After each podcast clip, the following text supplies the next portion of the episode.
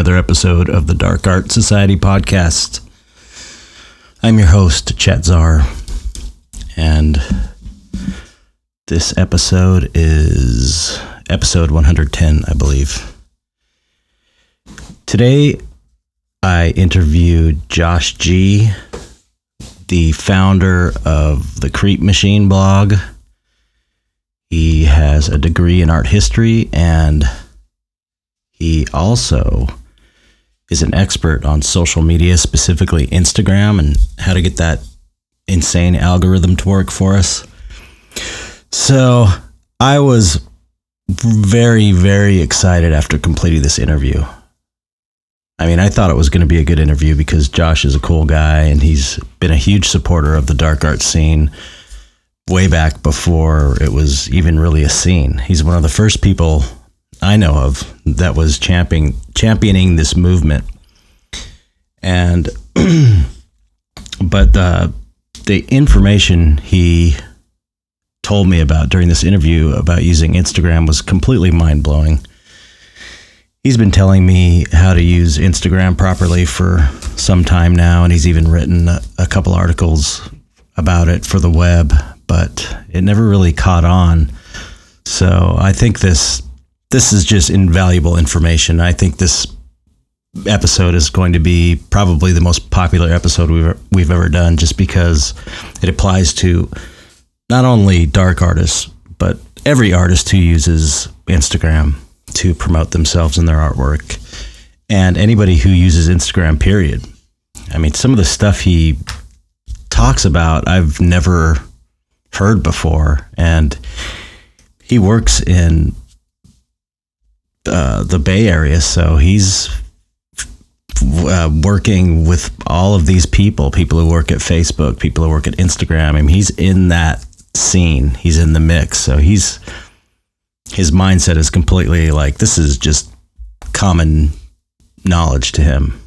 So anyway, I'm really excited about this episode. Uh, we had a great conversation. Went over two hours. So this is this is a really good one to listen to, folks. Okay, so before we get on to that, let's see where am I at? I'm recovering from Monsterpalooza. It was a really great show. Got to meet tons of fans. Sales were good. Lots of uh, talk about the Dark Art Society podcast, which was really cool. Very excited about that. I keep getting people all the time coming up to me at events talking about how much they love the podcast. So that's really exciting and gratifying for me. Let's see what else. Yeah, I'm just kind of getting back in the swing of things. That really, those conventions really take a lot out of me. The older I get, the harder it is to bounce back. I mean, here it is. I'm recording this on Saturday, a week after, just about a, a little over a week after the show, and I'm just getting on my feet again now and, and starting to get caught back up and just getting to a point where I can start working again. My studio was such a wreck that I couldn't work in it any longer. So I spent about a day and a half cleaning my studio. So it's nice and ready to work in. I got a new parallel palette, which I'm excited about using because my old one was so full of dried paint and gunk that it was kind of embarrassing but funny also. Funny to to share online. If you don't know about the parallel palette i talked about it i believe we talked about it on the David Kassan episode. And he told me that there's only about 50 left and they have no definite plans to do another run of these parallel palettes so if you're gonna if you're interested in getting one, get it while you can because I don't know that they're gonna do do them again. They can, but it's just so expensive to to produce that they'd have to do some kind of crowdfunding campaign just to do another run of them.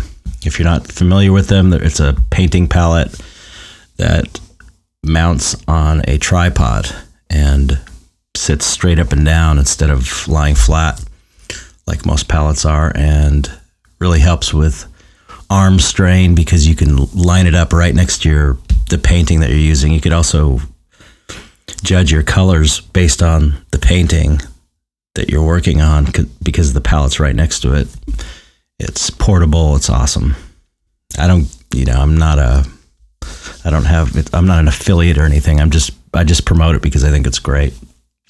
And that's at a parallelpalette.com, I believe. Okay, so new subscribers. Let's mention them, shall we? Okay, we have RF Pangborn, who's one of my favorite current painters. RF Pangborn, thank you. He joined up. Brett Cruz, thank you for your generous pledge. We appreciate it here. The big spenders have a special place in our heart. And John Beinart, who owns Beinart Gallery in Australia, which I have a show coming up in a few months there. I'm going to have him as a guest he, because he ran the Beinart Surreal Collective, which is also kind of old school, along with the Creep Machine, promoting surrealist artists and a lot of us in the dark art scene. So thank you, John. Okay, before we get into the interview, let me get the five questions. Um, where are they? You think I'd be better prepared for this? Okay. One I had from Lisa's Fingos. I'll start off on that one. She actually asked it during a uh, Patreon consultation that I do as part of my personal Patreon, which is patreon.com slash chetzar, where I'm teaching everything I know about art and showing everything I do in my studio. She asked me what was my first album? What's the first album that I bought?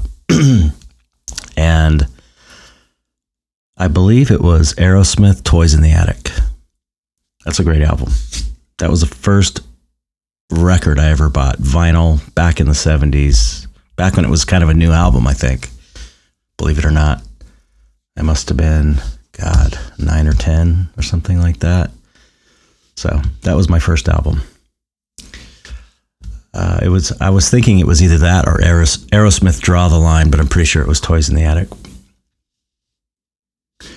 Okay, here's uh, question number two. Kim Holm. I got these from Facebook, actually, the Dark Art Society Cooperative, which you can become a part of if you join the Patreon at patreon.com slash Dark Art Society. Okay, let's see. What's the most unusual or surprising place you find? Did I say Kim Home? Yeah, Kim Home. What's the most unusual or surprising place you find inspiration for dark art? My dark art is often guided by what I read for my kids. That's interesting. I didn't really think about these questions beforehand, so I have to think about this. I think maybe the most unusual place I find inspiration is with music. And it's not even like uh, it's specifically to dark art. I, I mean, dark art, dark stuff is what I want to create when I get inspired. For me, it's not genre specific. It's like I feel inspiration and I paint and dark art comes out. That's just kind of the way it works. So I don't really feel like I need inspiration from a dark art source to create dark art, but just things that I like, music I love, even if it's not dark music, it still makes me want to paint. And I always mention that going to art shows, seeing great artwork is a big inspiration for me just to paint. And then when I feel inspired, I just do what I want to do. I don't know. That was kind of a lame answer, but I can't think of anything more unusual other than, you know, nature is always a big one. Just looking at, uh, uh okay, uh, let me change my answer. My dogs. I just am so enthralled by these creatures because they're so beautiful. Dogs are just anim- all animals I just find beautiful. I can just sit and look at them and watch them walk, and I'm just so inspired by that. It's it's incredible. It's miraculous. We take this stuff for granted. This stuff that's all around us. Um, so I'll go with dogs. Okay, here's a good one. Travis Bilbray. If I get no response from a gallery when submitting my work samples, how long should I wait before submitting a different set of examples? Six months? More? Less? Now I'm a I'm a squeaky wheel kind of guy. I would rather annoy someone and have them know my name than be more uh, measured in my approach and have them not know who the hell I am. So I think it's kind of worth worth the risk of annoying them to get them to know your name.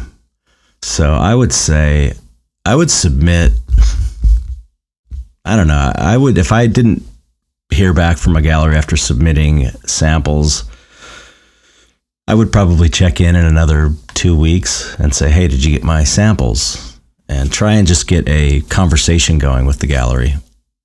And if they don't respond, I'd hit them up in another couple weeks and keep bugging them. Because if nothing else, they will know your name. And if they don't like your work, then at least get them to tell you we don't it's not right for us. Because a lot of times if they don't like your work, they might not even respond, which is lame, but I'm sure they get plenty of submissions. But if you can get an answer out of them, the best thing to do would be to go, okay, thank you for your response, and then move on. Behave professionally, don't take it personally. Not every gallery is going to suit you. So there's that. Dos Diablos. This is number, let me see, one, two, three, four. What do you think about uh, Rothko artwork? I admit I had to go look up Rothko artwork. I mean, obviously, I know the name Rothko, but I guess I don't think enough of it to immediately know the work. But as soon as I looked it up and searched it, I'm like, oh, yeah, I know that guy's work. I actually kind of like it, some of it. I like some of the colors.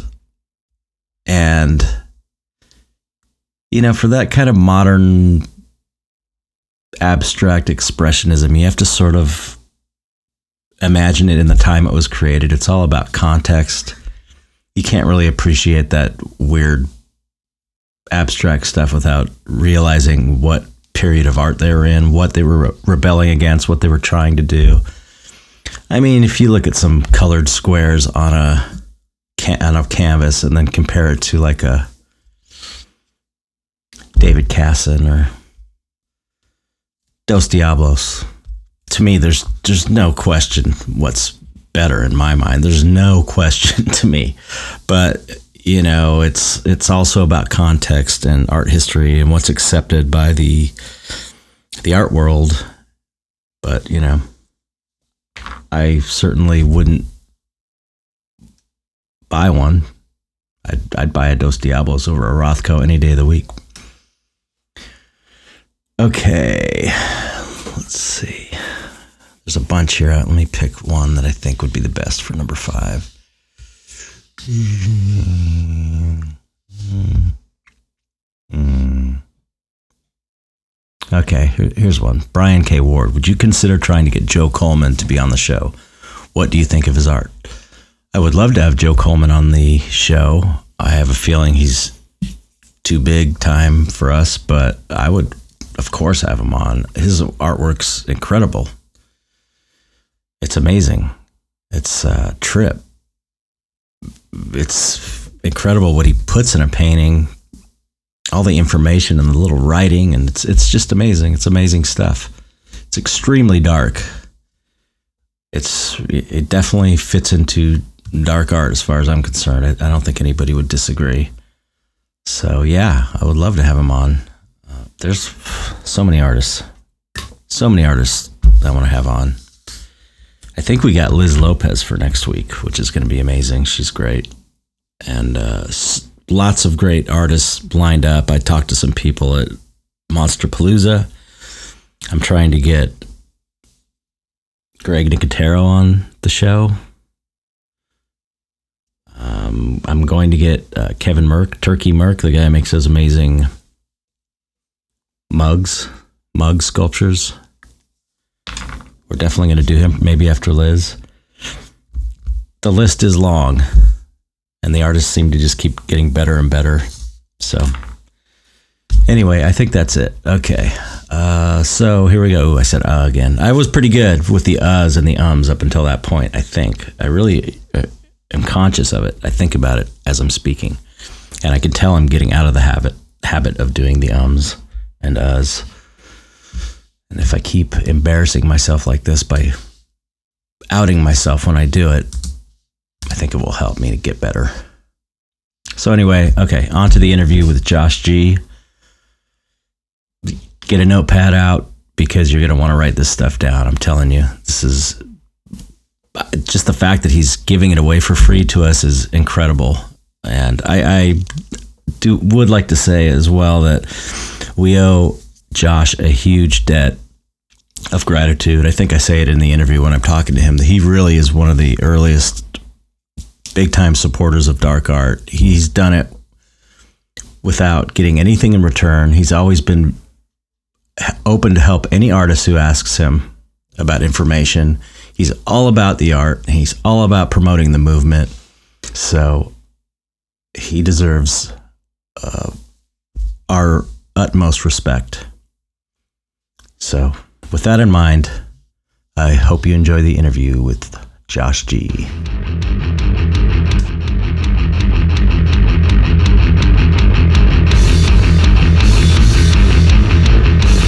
What's up, Josh?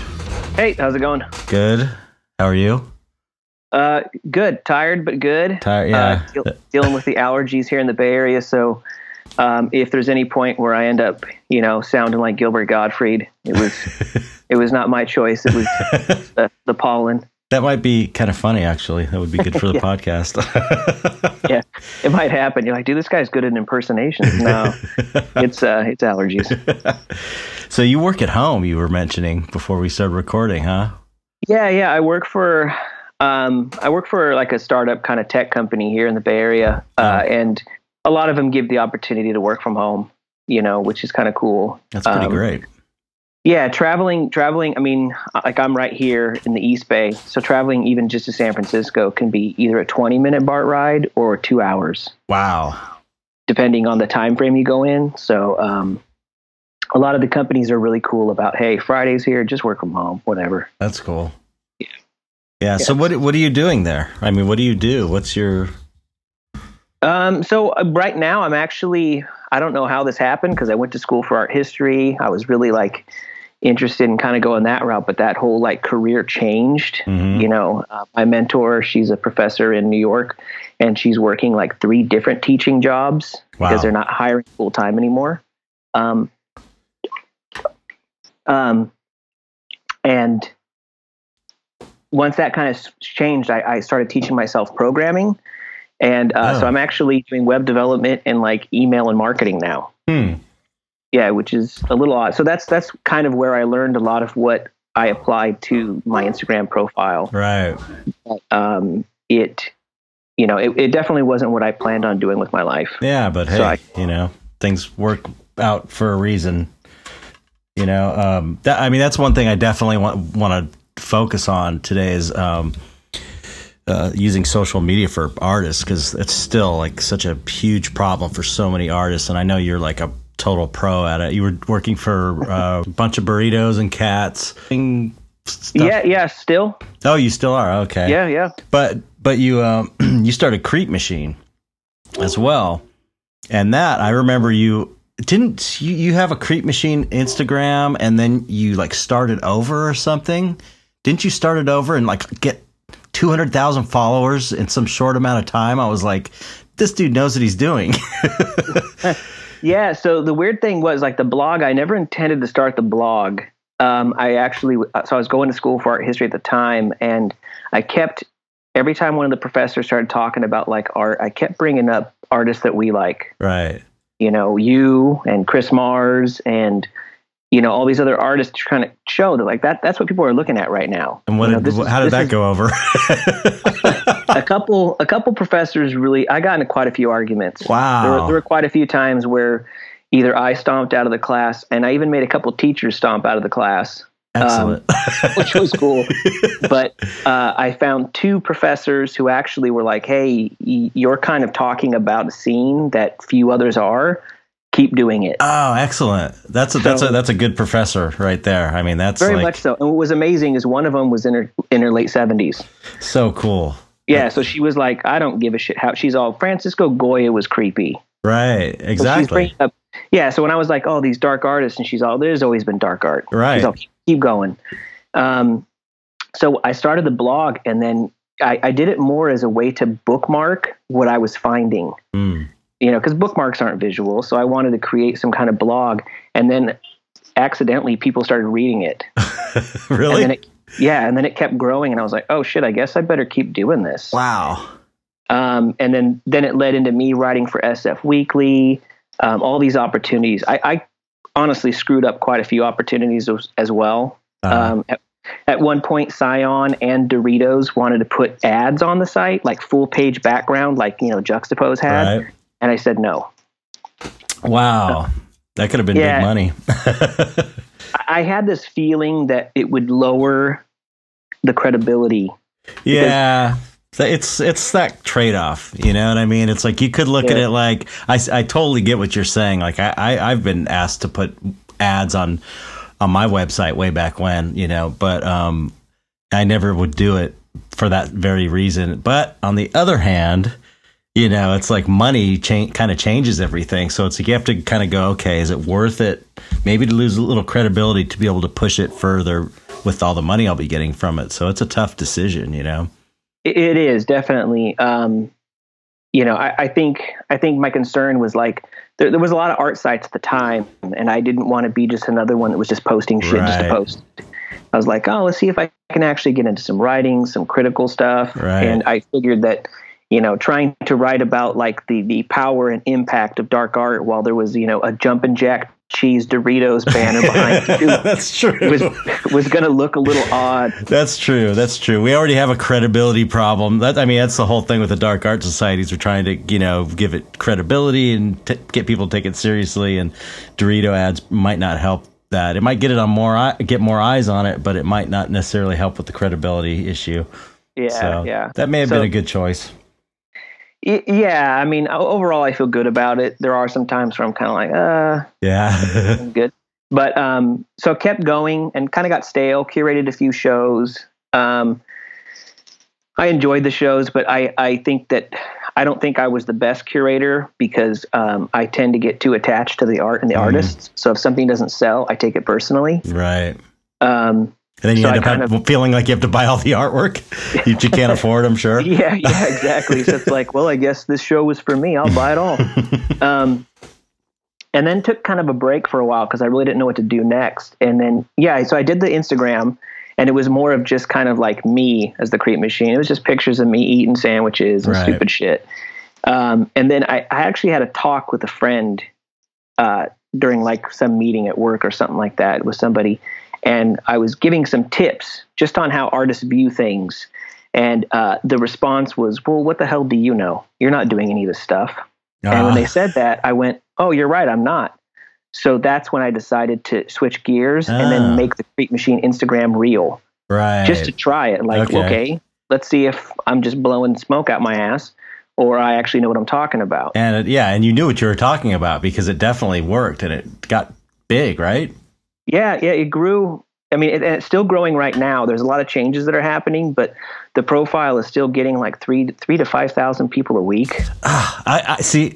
You need to tell us how to do this. I know that one of one of the greatest things that y- you did. I mean, you've always been a gr- really good uh, friend of the community, even if people aren't aware of it. Um, I've been aware of it. You've always been a, a huge supporter, one of the biggest supporters as far as like a tech person that is trying to help and trying to expose people to the artwork. So you know, whether they know it or not, they, the the community owes you a lot. And um, wh- one of the greatest things you did was post that article about Instagram. You know, the one I, I always ask you Oh, for yeah, because yeah. I always lose the link. And someone asks me about it. Oh, I got this great article for you. And that was like kind of a game changer for me, you know, um, just explaining how to use hashtags and, and really kind of simple stuff and how to optimize your Instagram profile, you know, which you yeah. were doing for other companies, I believe, like in a professional capacity, right? Yeah, quite a few companies. I mean, and the other benefit about being here in the in the Bay Area is that you know Facebook is right here, Instagram's here. You're talking to people all the time that either do uh, work for these places, have worked for, mm-hmm. are living in a house, an apartment with 30 people that work at these places. Right. You know, so the conversations are everywhere. Yeah, um, yeah, that's probably you can't the, help but learn it. Yeah, you know? exactly, exactly. Um, so yeah, I kind of learned that way. I mean, there was definitely some stumbling, but you know, trying things out and kind of seeing how things worked really helped. Um, that article kind of helped as well. It didn't really, you know, you you were always pushing it, which was cool, but it didn't kind of catch on with artists. I, I think I, I had a conversation with an artist on Facebook. I won't mention their name because I'm not sure they'll be into it, but mm-hmm. um, and I mentioned the idea, and I've talked to this with coworkers before, and mark in my eyes marketing for a lot of artists sometimes it, it, it, seems like medicine you know you know it'll help but it tastes like shit yeah. you, you know what i mean yeah. so um you know and you guys are busy you're creating stuff all the time you're working on things you're getting shows ready. And so this idea of sitting down and dedicating all this time into marketing yourself it, it's it's not that you you know you don't understand the the, the benefits of it. It's, you, don't, don't have enough time. Yeah, it's yeah. true. It's true. It's like yeah. it's it's it's it's hard. But you know, you've got especially when you're in a position where you're able to create work, you just want to do it so bad, and you've got your thing, and you're like, oh, I get to do my thing, and then it's like, oh, wait a minute, I have to do a regular nine to five job to to support you know in a way because it becomes like another a second job you have to do you know? Oh yeah, definitely. And then the other thing is that it's evolving so much. Right. That's the other that thing. Now you've got to keep up on it. Yeah, I, yeah. It's really difficult because it keeps changing. Yeah. I was chatting with someone, another kind of like content curator, like I did for Instagram this past week, and um, she's having the hardest time because she's like, "Look, I," and she said the sentence, "I haven't changed anything I've done for years." And I had to remind her, I was like, "That's the problem, right? Because it is always changing." Yeah, yeah. So you know, the moment you get used to Instagram or Facebook, a new algorithm comes along and you've got to change your whole right. process or yeah. else you're going or you're going to sink. Yeah. You know, and so that's kind of always what I was doing. And there are profiles that definitely grew way faster than mine did. I mean, uh, between mirrors, he's, oh yeah, oh he's done a great job. He way surpassed me. Um, what's the yeah. what's your uh, follower count on on Creep Machine at this point? Do you know?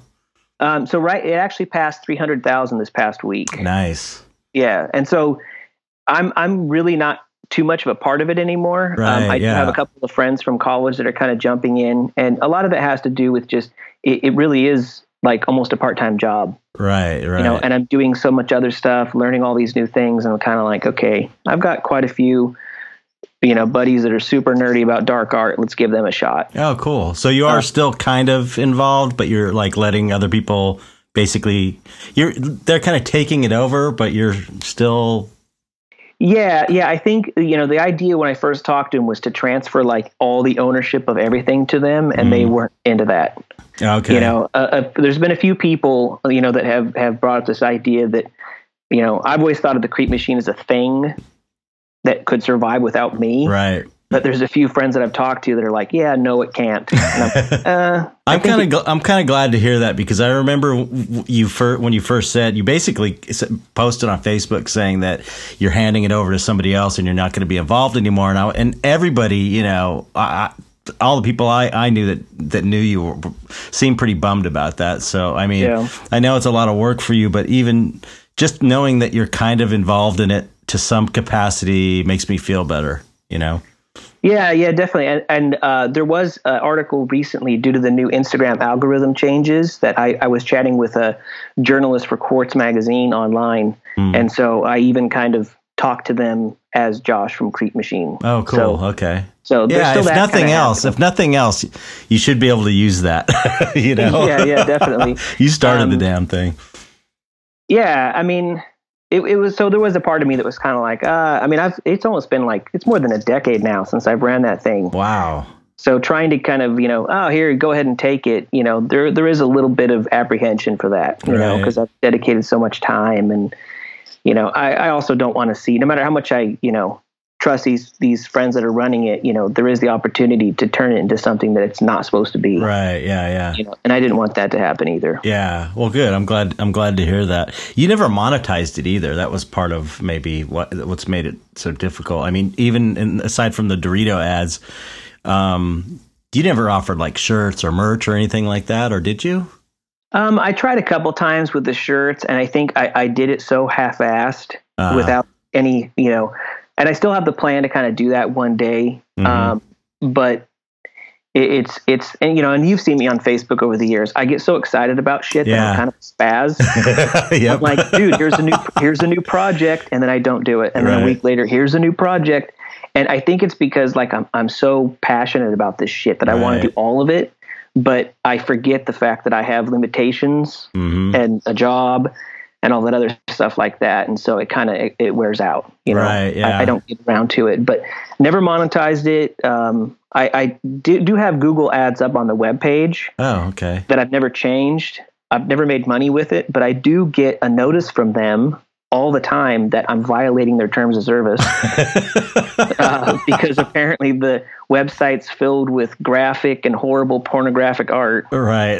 Oh. God. Kind of reminds me that they're there, which is great. Um, but and also on the Instagram, never paid for a promoted posts or ads or anything. That's amazing. I really wanted to see if this could be done without paying for ads. Yeah, and you did it. That's incredible. So, I mean, one thing that you had going for you in setting up the Instagram is you had the cream of the crop. You were curating ama- all, you know, uh, as as artists, we have to as individual artists, we have to like, okay, we have to you know, put our best foot forward and show our best pieces. You you had the luxury of, of going to every artist in this scene and picking their their best pieces. So that's Yeah. kind of one thing that you, you did have going for you. Like it'd be harder for, you know, you can't always post your very best work. You know what I'm saying? There's like a limited pool that we have to pull from. Yeah, there's definitely that, and there's also what I will admit. There's also, I, I'll say, there's a large people, a large amount of people that follow that profile Mhm. that that really, they just want to see shocking shit. Oh, okay. You know what I mean? They Yeah. just want. They just want to see something where they can kind of tag their buddies and go, "Hey, look at this crazy shit." Yeah, you looks know? like my ex-wife. yeah, exactly. This is you last weekend when you got hammered, dude.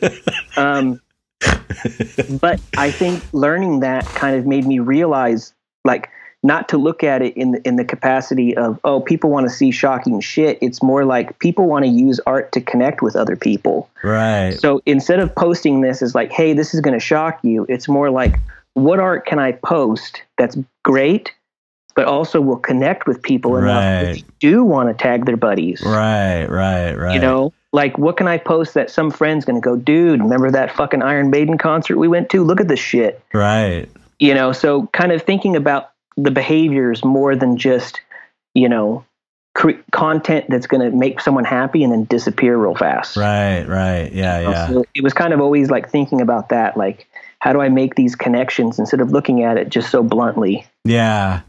You, you know, that's a that's interesting because my Instagram, I'm at like 107,000 and it's all been organic uh f- f- from but I, I I got in before the first major algorithm change and as soon as that hit I just got, you know, stuck. And and honestly, I've been stuck at 107,000. I went up to 108 and back down to 107 and I haven't been able to break it. But I haven't been doing all the things that you say to do to to to be fair. Um, but every once in a while I'll post something that just goes crazy. And like I get uh, I'll get average, let me see. I'm to look real quick. I get on a good post, you know, I get like 1500 likes and uh, I don't know, 18 comments. This is like a good average one uh, for me. Sometimes I'll get 2000, 2500. But I posted this picture of these two guys from Monsterpalooza, two guys dressed as the uh, twins in The Shining. You know the you know the Oh yeah, yeah, yeah. I remember that one with the yeah, beards. Yeah, these two guys with beards. It's Yeah, hilarious, yeah. and they're holding hands. I got 4,500 likes on that and 103 comments. Yep. And and I just did it because I thought it was funny. But you know, if I was smart, I would have taken an hour and walked around Monsterpalooza and looked at stuff and thought, what is really what will be engaging and you know because if i thought about it of, of course this this would have been an engaging post it's it's everything. It's great you know? Yeah. but i really didn't uh take advantage of that. So um it's weird. It, it, it and i did like a medusa. I posted this old medusa painting i did a while back and it got 5500 likes and 105 comments and it's it was so weird that that I was like, why is this so performing so well? I can't, you know, I just don't know. And, but the thing is, I didn't, I wasn't aware of what time I posted it or what day I posted it. I didn't do all the things that I know I should be doing, which is kind of monitoring when you get the most response and, you know, when most people are on or when most people are looking at your profile. And, you know what I'm saying? Yeah, that's a big part of it is kind of seeing what your audience is. I mean, my audience has shifted over the years where it was uh, 60% women at one Really? point. Yeah, now it's back to 60% men. Yeah, It- that's- it. Yeah, it kept shifting, but Mi- Mine has been solidly 60% men, 40% women. But I, and I can't break that cycle for some reason. yeah, it keeps shifting. I would like it to be a little bit more towards the middle there, but Mhm. uh, the biggest audience I had for the longest time was Los Angeles. Now it's Mexico. Wow. So it Wow. keeps kind of shifting around. And I think the urge for a lot of people is to go, cool, I have a lot of artists in New York. Let's show a lot of New York art. Right. And I think that's kind of wrong because the people from New York already see New York art. right. Yeah. They You want to see so- something new.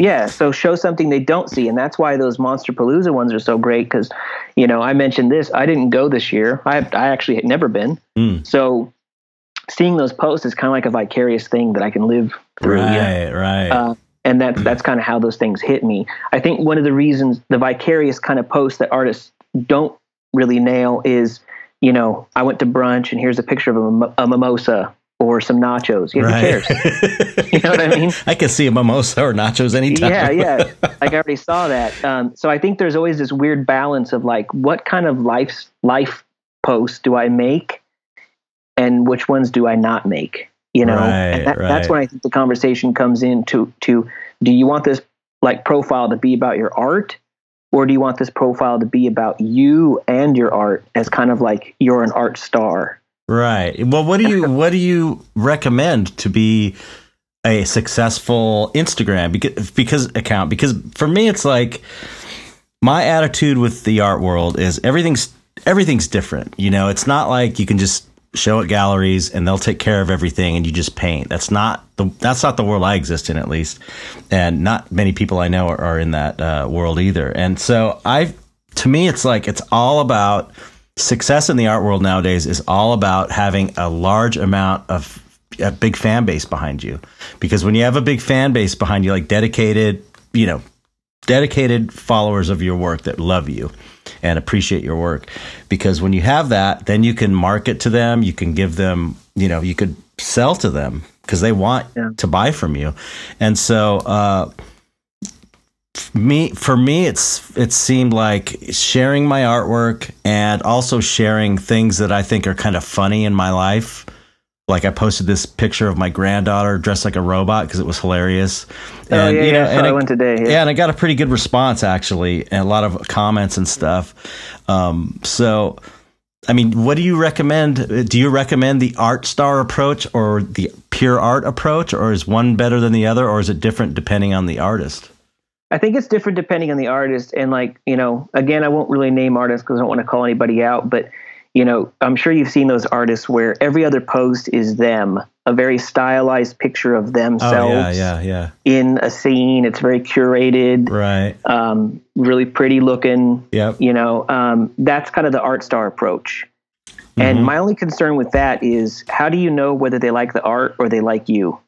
Okay. you know right. when it when is it turned into oh i really love you know gilbert gottfried's freed. I'll bring him up again as a joke. Um, or you know i like his jokes or i just like the fact that he's hanging out with all these famous people. Right. you know um, so it kind of depends on what you want. I've talked to quite a few artists that are like they actually feel bad not bad but they wish they didn't use their real name Hmm. You know, they wish they didn't show their face because they don't want it to be about themselves. They don't want the attention. They just want, you know, just look at the art. Right. Pay attention to that. So I guess it depends on what you want. Okay. Well, let me say this. Um, uh, one of one of the principles I've read about through this one art marketing um, series of lectures that I I forgot. Uh, quick start art marketing. I think it's called art marketing quick start. It's like a an hour of lectures from this guy, and actually was very helpful to me. It was like fifteen bucks, and you get it on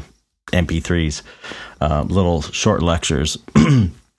and one of the things that this guy says is the, what you're really selling is you. Like think of an artist like Van Gogh, and think of or uh, think of all the artwork that they have done. It's like how many paintings do you actually know the name of? But you definitely know Van Gogh's name or Rembrandt. It's like you know the names of these people, but you don't Yeah. necessarily know the names of their paintings. And and his attitude is like you you have to a part of what he was saying or one of the things he was saying is that you kind of have to sell yourself as well and and tell people why you're an interesting person not only a great artist but what what's behind your artwork what makes you interesting what unusual talents do you have and um you know i've kind of taken that approach and, and tried to you know show things about my life that are weird or funny or something um so I I I tend to kind of lean towards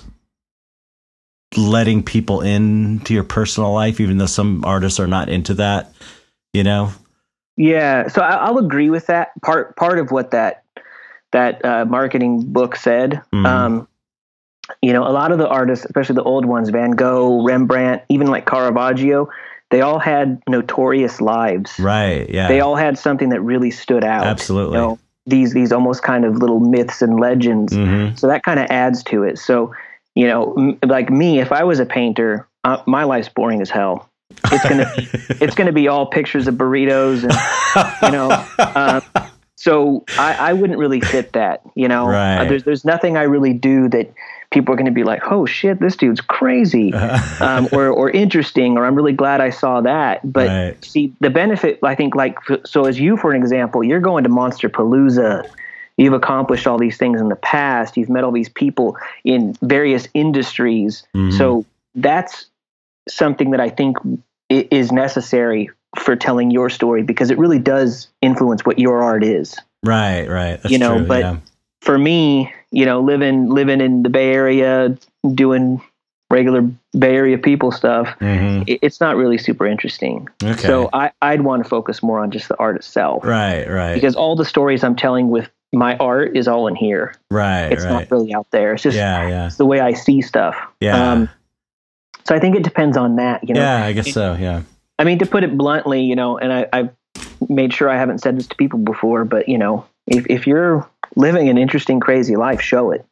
Yeah, yeah. If you're boring as fuck like me, hide Y- it. Your artwork better be good.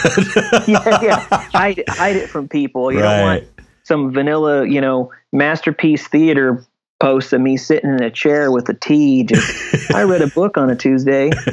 You know, that's not really going to get people going. But, Right, but I also think there's funny ways of doing that. Mhm. You know, I mean, there's been a lot of artists that that you know post some really you know mundane kind of life situations, but they do it in such a hilarious way Oh that you're yeah, kind of yeah. seeing through their lens. I- so I, I- think that's cool. Yeah, I've done that before, and I got a, a good response to a post where I was sitting with one of my granddaughters, and she was like five in a princess tent.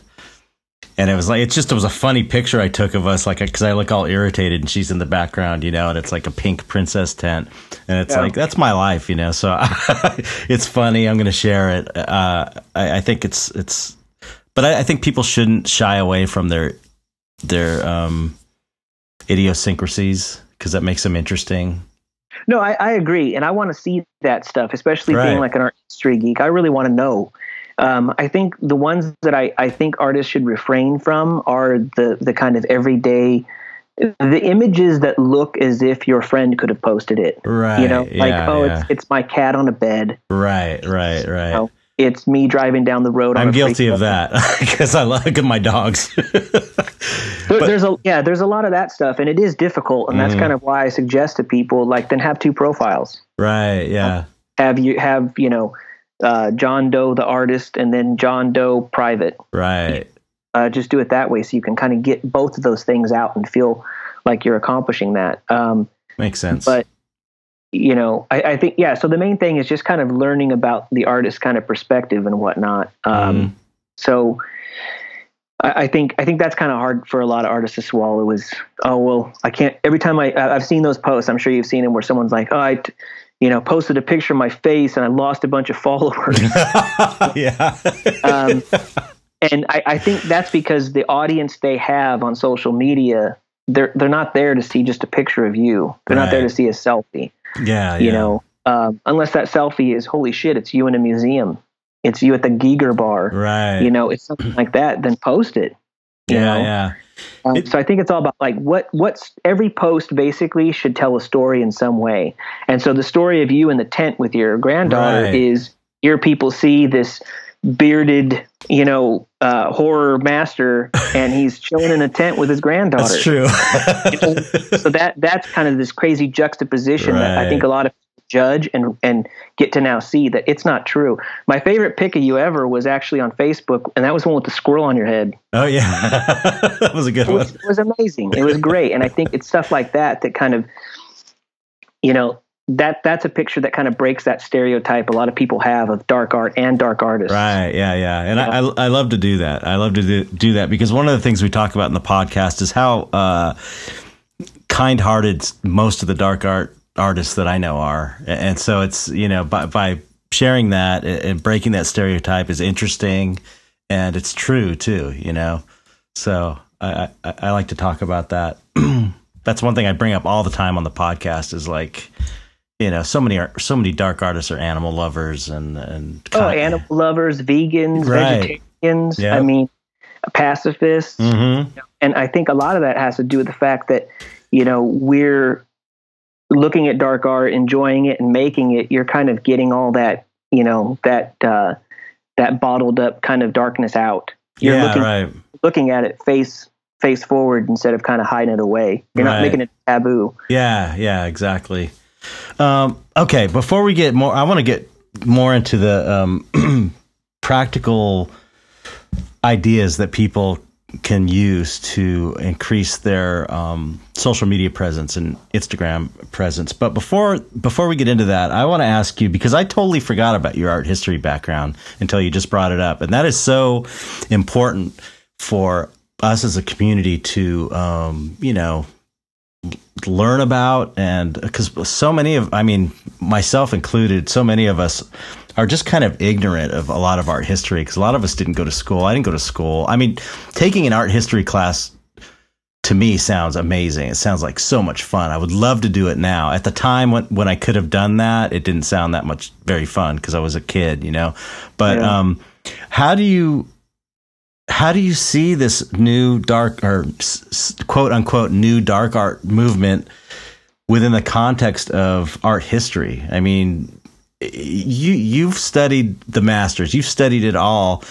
It's legit, right? I mean, it it it it it it it, it is within the flow of art history. This movement, don't you think? Yeah. No, I, w- I would agree with that. And I mean, there's definitely stragglers along uh-huh. the side that right. are kind of making, making dark art for the sake of dark art. Right. You know, the, uh, but I think you have that in any scene. Yeah. You know, um, you have conceptual artists that walked into a museum and saw like you know a neon light on a wall and went, dude, I can make neon lights all day. Yeah. Right. um, it's the same thing. So. But I believe, you know, when you, when you look at, you know, uh, your work and Chris Mars and David Stoupakis and, and all these artists, you're seeing the same thing that you would see with Goya and and all these other artists. Mm-hmm. You're the mm-hmm. kind of, you know, you know, you, this is obviously like something that you guys are doing for life. Yeah, yeah. You know, continue. And are, right, and are totally into and are do, doing it because it's the one the thing we want to do the most. You know. Yeah, there's consistency, there's skill, uh, you guys have iconography. Mm. You know, you have the number five that shows up. Uh, you know, you'll notice with Chris Mars, a lot of his work, he has similar faces that pop up and buildings, Right. colors, and whatnot.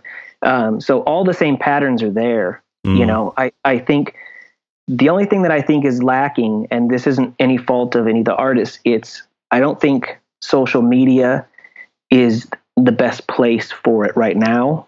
Okay. well, this is interesting. Uh, explain further about that because you know we we need criticism for sure. But one thing I, I noticed in this in the art, in the dark art communities, we're very supportive of each other, which is great Oh, yeah. because because you have to be in this community because it's small and the rest of the world thinks that we're weirdos. So we're very supportive of each other. But that one thing that that also kind of fosters is a lack of self criticism, which is important for us to kind of grow. You know, so. So there is. There's a elaborate. lot. Of, there's a- yeah, there's a lot of self criticism, and there's also um, I I used to get this on the creep a lot. Is you know I'll post a work that looks like Beksinski, Mhm. and someone will go, "Oh, this looks like a Beksinski," and I'm all, "Well, of course it does. It the artist is inspired by this person, Right. you know." And the way I look at it is like, you know, I I love Black Sabbath, right? So if another art a musician later on sounds like Black Sabbath, I'm not going to go, "You copycats." Right. I'm gonna go. I'm gonna go. No, this is someone who just loves metal. So in in my eyes, I see someone making biomechanical art like like Giger, part of his new genre of music or art. right. If I see someone making monsters, I'm like, holy shit, dude! Someone likes Chet, and they're doing the same shit. This is great with their own unique voice, of Right. course Yeah. you know but um so that aside i think i think the the social media thing is great um, I think it's a super powerful tool. My concern, and you know, being an art history geek, is I see this pattern of people making art to to to get a bunch of likes, right. and- please their crowd, and then that art disappears into a feed and is probably never surfaced again hmm. the photo of it was taken at a specific ratio on your phone. Um, it's not existing on a website anymore because I mean, honestly, who runs websites now? Hardly anybody. Right. So we're, you know, all these artists I see creating this work that is kind of just disappearing. Hmm.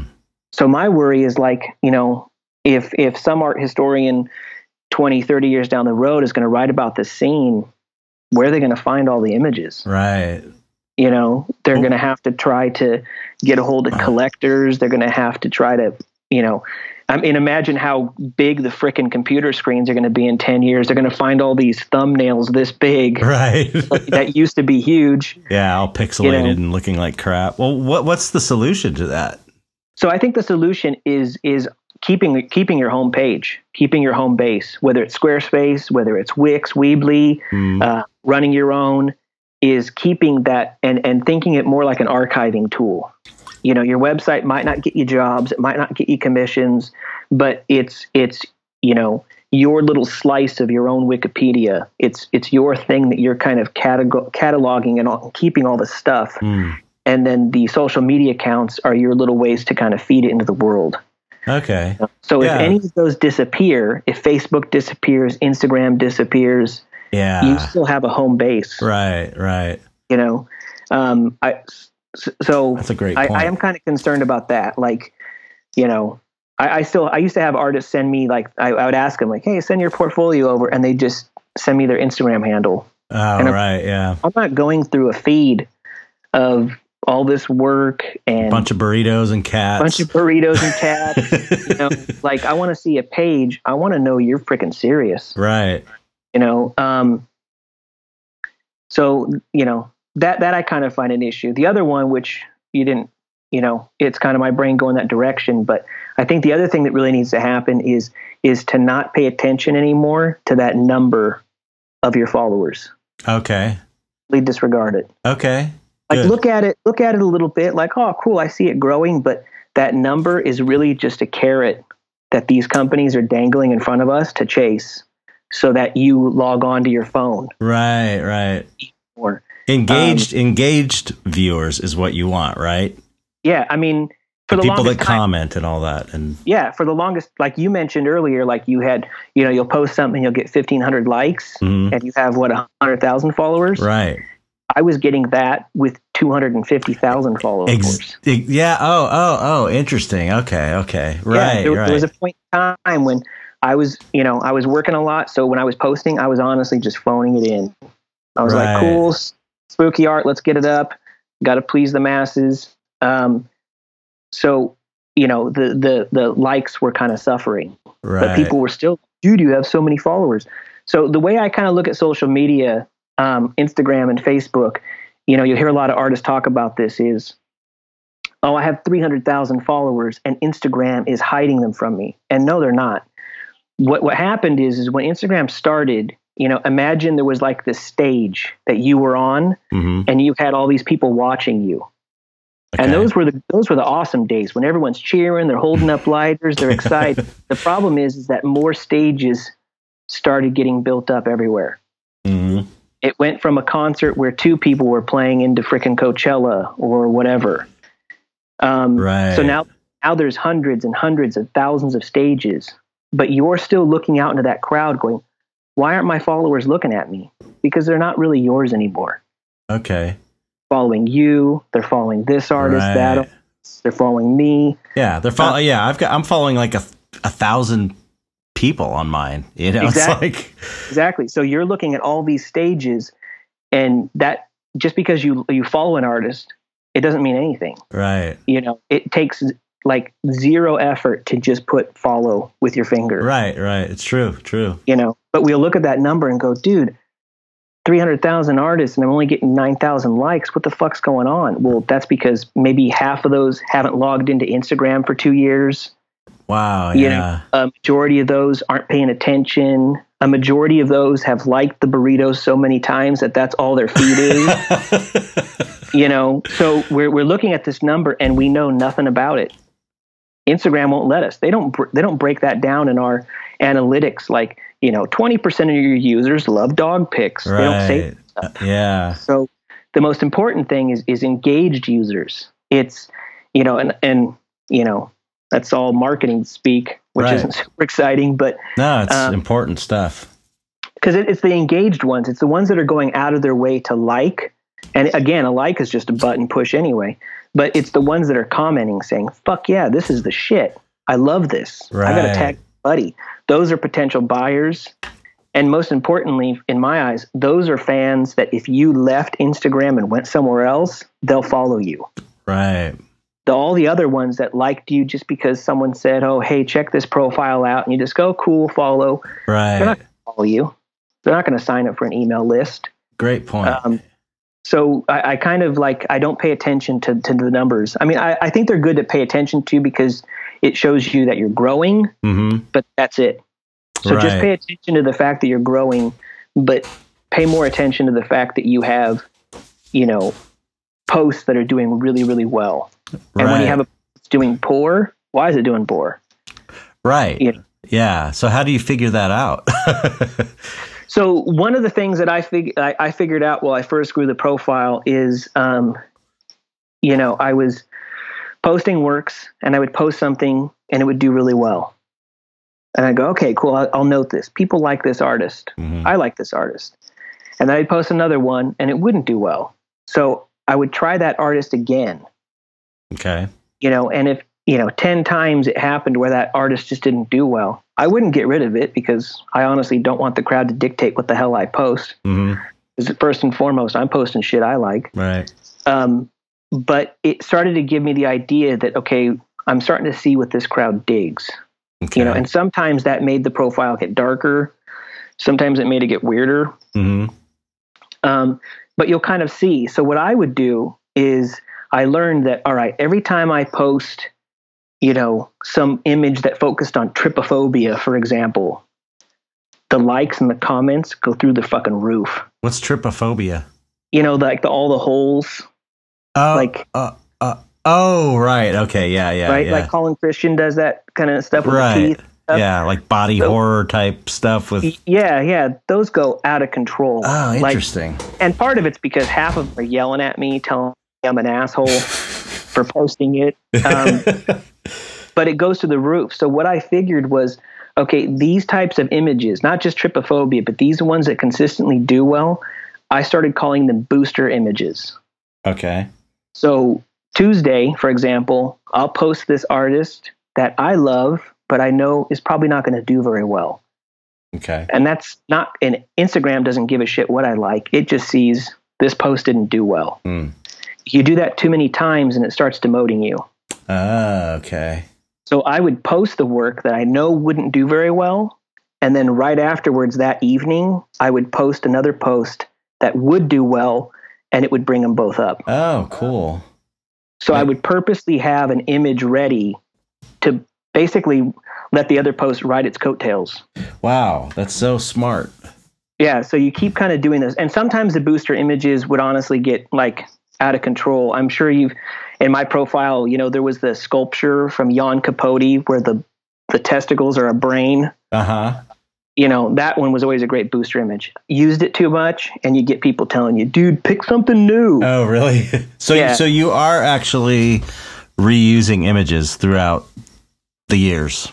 It's not Of it's course. cuz cuz cuz I, I mean I I can't I I've I don't think I've ever reposted an image.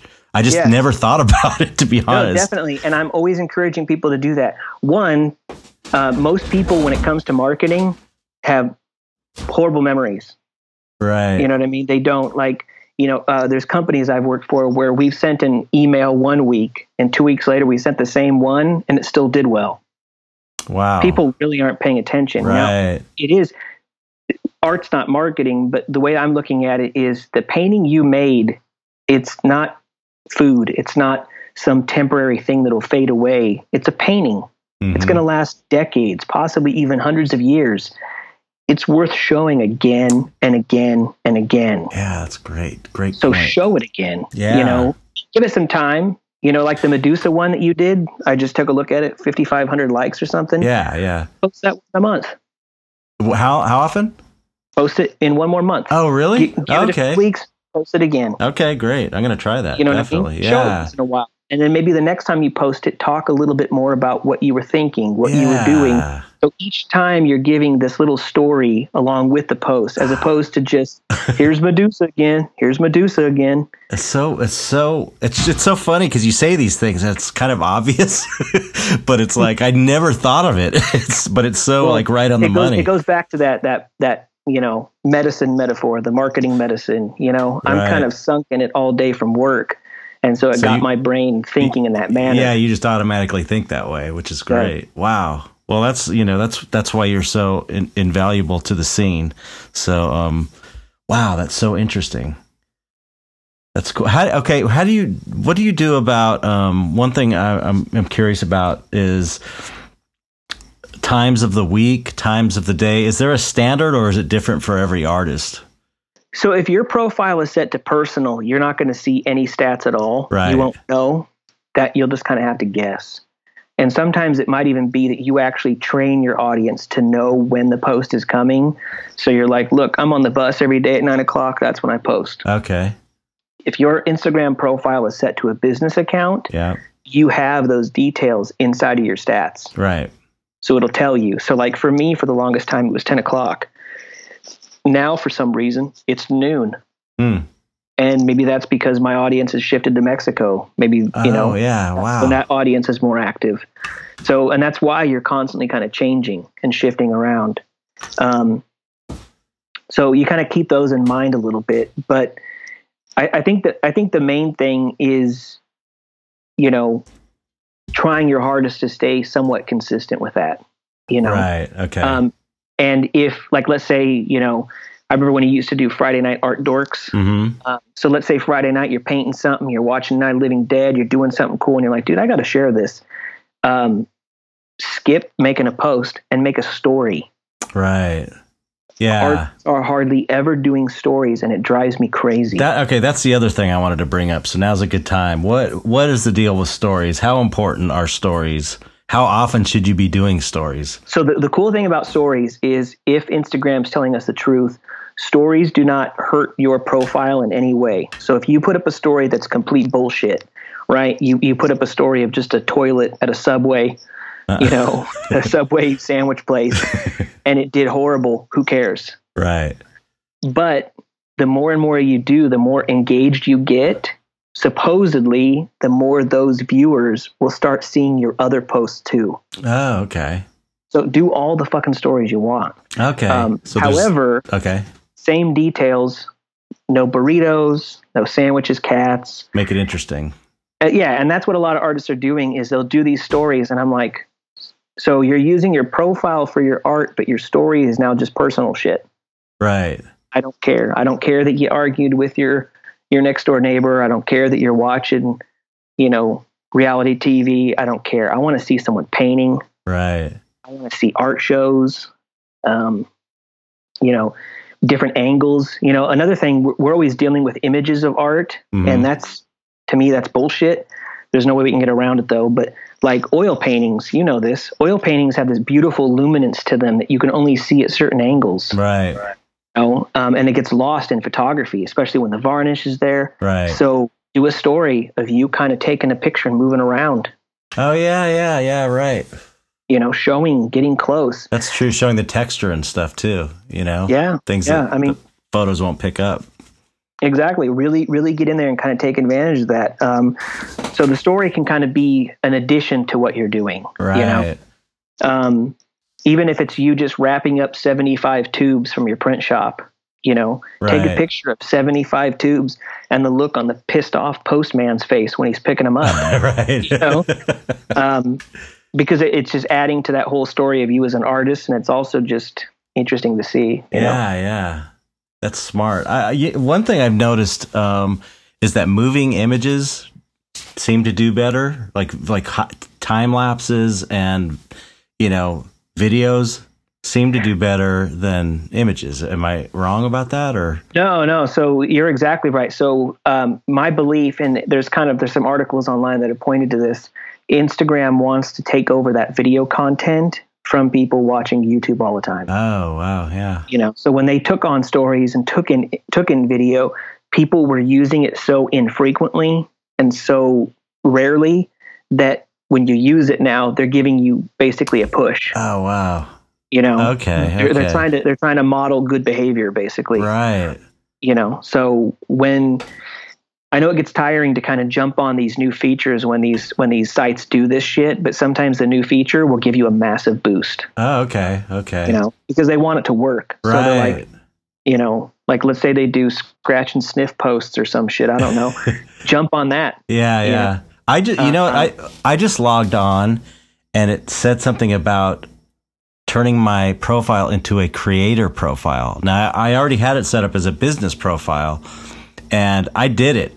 I just did it. I don't know if that was a bad thing, but I don't see any difference with the analytics or anything. But it's, I, I don't understand. Do you know anything about that?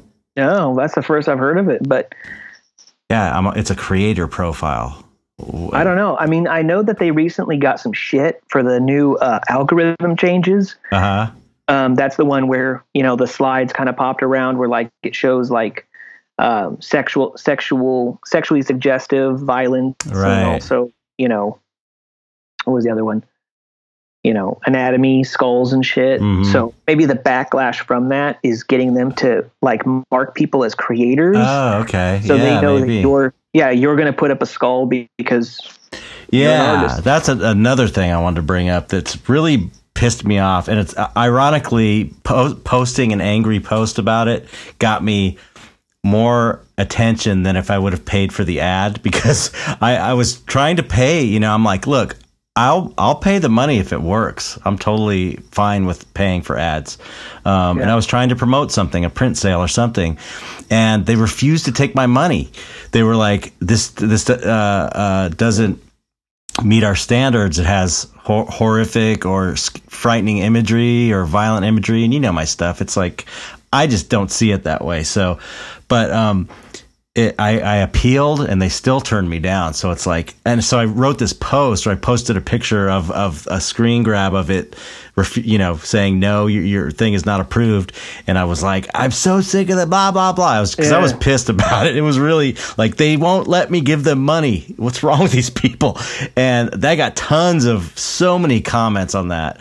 So um uh wh- I don't even know what to do about that. You know, it's like do you have to change what words you're using? No, no, I don't think you have to change anything. So one side note is uh, definitely piss people off once in a while. Uh, okay. You know what I mean? But th- that goes that also goes back to uh, one of my other mentors here in the Bay Area was a curator. Um, and he used to talk about the idea that there's nothing worse in a gallery or a museum when someone walks up to a piece of art, looks at it, nods, and then walks away. Right. They should look at it and either be elated or disgusted. Right. You know what I mean? So yeah, yeah. it, it, it reminds me a lot of like uh, Joel Peter Witkin's work. Oh, I love him. You know, yeah. Yeah, I did a presentation in one of my art history courses where you know we were talking about contemporary photographers, and I showed his name, and the professor threw her hands up in the air and went "fuck." She got, she got, she got pissed, and um, Wow. she was like, I, "She was all, I hate this guy." Oh, he's She's so good. How could you hate him? Everybody's ripped him off, and everybody in the world has Oh, ripped him off, man. So I, I told her. So basically, my argument the entire time was, y- you don't have to love him. Right. You don't have you don't have to be a fan. You don't have to anything. But the fact that you are feeling an emotion means he succeeded. Right. You know. And so I kind of turned her thinking around a little bit, which was which was a big deal for me. But um, so every once in a while, don't be afraid to piss some people Stir off. Stir things up. Yeah, because you know the, the the fans that understand your work and understand what you're going for, they're going to understand what you're doing. Right. I mean, don't blatantly piss people off. You know, all my followers are assholes. Yeah. You know, don't do shit like that. But you know, um, I, I see artists do posts, and someone, you know, there's this comment right below, like, "I'm not here for politics." Fuck you. Art is, art is politics. right. You know, um, and if you don't want to see it, bounce. Right. You know, so piss some people off. Right. Um, the other thing, as far as the ads go, and these new content changes from Instagram, it's my belief that Instagram really doesn't care that your painting is being shown or your art show is being shown. It's not ideal content to be next to the people that the marketers are really investing their time with. Hmm. You know, so they Uh. don't want a skull next to some Instagram model that's pushing Uh, flat flat tummy tea. Right. Right. They Yeah, that makes sense. I get you know that. so yeah so when you're going through that explore feed which all of our content will maybe be demoted from you know when they go to skulls or not even skulls like let's say i accidentally tag a skull work as i don't know coachella they don't want to scroll through that and then go oh shit what the hell is this scary ass shit right. they want to see clothes that someone can buy they want to see hotels that you can book you know social media in my in my view is shifting more towards another marketing tool yeah, for sure. and in that a lot of us are going to get lost yeah. and that's also I'm saying get your websites now Okay. Well, is there a way to to deal with the paid? Is it not even worth doing the paid ads? i mean you know if you don't if I've never had much luck with them personally. Even the ones that went through, I never have Yeah. noticed huge i've seen some sales. artists do quite well with it Yeah, I know some people that say they've done well, but I've never been able to make it work. Yeah, I, I guess like a friend of mine has always said the saying. I'm not sure how popular it is, but if the juice is worth the squeeze, you know what I mean. Like if it's worth it to you to throw the cash, and you're not going to be worried about if you get your return or not, fuck it. right, right. But you know, if if you're strapped or if you don't really have the budget to do something like that, there are other ways to do it. It could be a series of stories. It could be, um, you know, pissing people off. Or the weirdest thing, it could be just messaging me. You know what I mean? What do you like- mean? uh, there for quite a few years, and from what I understand now, there's the amount of people I get asking me to share work on that profile hmm is is super small, Wow. Really really tiny. So not just like asking me, but ask me, ask any of these other huge content profiles. Oh Hit, wow. hit, hit them up. oh okay. Just blanket hit them up and Yeah, just I've never done it. now that you mentioned, it, I've never done that. yeah, just hey creep, can you share this? Hey so and so, can you share this? Can you share this? Give them the images. Uh, don't send them images in a direct message because sometimes it's a pain in the ass to download. Okay, so through Um, email or through their Yeah, web? hey, what's your email? I'd like to send you a press release. Okay. And then maybe the press release is just, I got a show coming up. It's going to be dope show, whatever. Here's some images. Um, hit those places up because a lot of times, you know, even me and some of the other ones is you're frantically looking for shit to post. Right, right. Someone you have to go through out. a lot of junk too. I'm sure. It's, Oh, of course. Yeah. I mean, we see just, I see even more shit. Um, so someone to reach out and say, hey, I've got this, you know this new show. I've got new prints. Right. Uh, you know what can you do? oh, cool. You know, and when the person does say no, because you know I would have people that like painted really beautiful na- nature scenes Uh, with with like a wolf, and I'm like, whoa, dude, wrong crowd. yeah. um, I'd say, uh, sorry, it's not really it's not really my crowd, but maybe check out these other profiles. The, the next comment would be, fuck you, asshole. right. Don't do that either. yeah. Right. Right. You know. um, because a lot of times maybe it's just not the time. Yeah, yeah, yeah. That, that I've always been a big proponent of, you know, be professional. You never know what someone in five years is going to be able to do for you, or an opportunity that you might screw up five years down the line when they're ready for you. Oh, yeah. you got to treat people. You got to just suck it up and and don't take things personally, which is hard for art. A lot of artists I know, but you have to treat it like, okay, it's cool, you know. Yeah, yeah, and I definitely don't understand the struggle of artists as much as you guys do, you know. Um, but you know, from from what I've what I've understood over the years, it's it's pretty much a struggle most of your life, Yeah, you know. Um, so kind of getting used to that, you know. Um, I mean, if you if you make it huge and you know you're the next Mark Ryden, that's fucking awesome. But you know, that's pretty rare, yeah, absolutely. you know. Absolutely. Um, but there are people like me that are out there that are like, "Fuck, dude, I want to see all this shit. Right. You know? Yeah. No. And there's I want to push it out there and see what I, you know, see what I can do to help." Yeah, yeah. There's there's a lot. Uh, there, I, I, that's what I've been saying for um, some time now. Is that this? I really think this movement is is can blow up. It really can become a, a, a major player in the art world. I think. I mean, there's a lot of people that are into it. More and more every day. I'm noticing. Yeah, I agree, and especially with the way that like the world's going in politics Right. and social issues and whatnot, I, I think it's important. I think you know what just needs to change is this, you know, behavior. You know, social social media has kind of reprogrammed us hmm to to look at posts as temporary things, Right. to look at look at bits and pieces of our lives as temporary things, and it's also, I think, also turned art into this thing where it's more of a product Right. Yeah. Yeah. you know, because oh hey, look what I have for sale. Yeah, here's a yeah. print. Here's this. Definitely. Um, and you know, while I know that you know you have to sell art, you have to sell prints. Um, but sometimes you know, for a lot of people out there, especially those that can't afford the art, you know, the the the images themselves, the fact that the art exists, is also important. Yeah, yeah, yeah. It's important to keep that in mind. Um, it's it, it it gets away from you sometimes though. When you when you have Oh, to pay the bills every month and you're like you don't even stop and think about this is an important piece that's enriching people's lives. You're thinking, oh man, I got this bill due in three days, so I better do something. you know, I better somehow monetize this really quick. You know, Yeah, there's that, but I think there's also like every once in a while I see artists doing crazy things that like I I never thought of before. Like there's this one local artist here that um, he puts stuff on Instagram and then he puts it for auction. So Mhm. first person in the comments to put you know skull gets this piece. right? Yeah, yeah. So he's purposely promoting people to comment. oh, yeah, that's smart. um, and he's you know purposely getting people to kind of interact and they're also getting used to the fact that once twice or three times a week some work's going to show up randomly out of nowhere Right.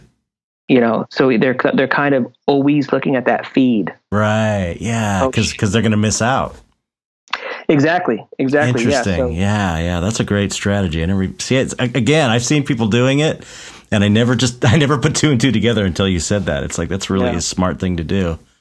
well i think a lot of the habits artists have kind of hold over from uh, you know galleries Mhm. you have to do something this way i'm going to do a print release we've got to get it Right. signed we've got to have a hundred Yeah. you know and then you know you make a hundred prints because you know a bunch of your followers on instagram asked for them and you're like hey everybody prints are ready and then they don't sell Yeah. because most of them just are saying that for some fucking reason i don't know why right. Their Um, intentions may be good. yeah so instead maybe it's you know doing a pre-sale for the prints Right.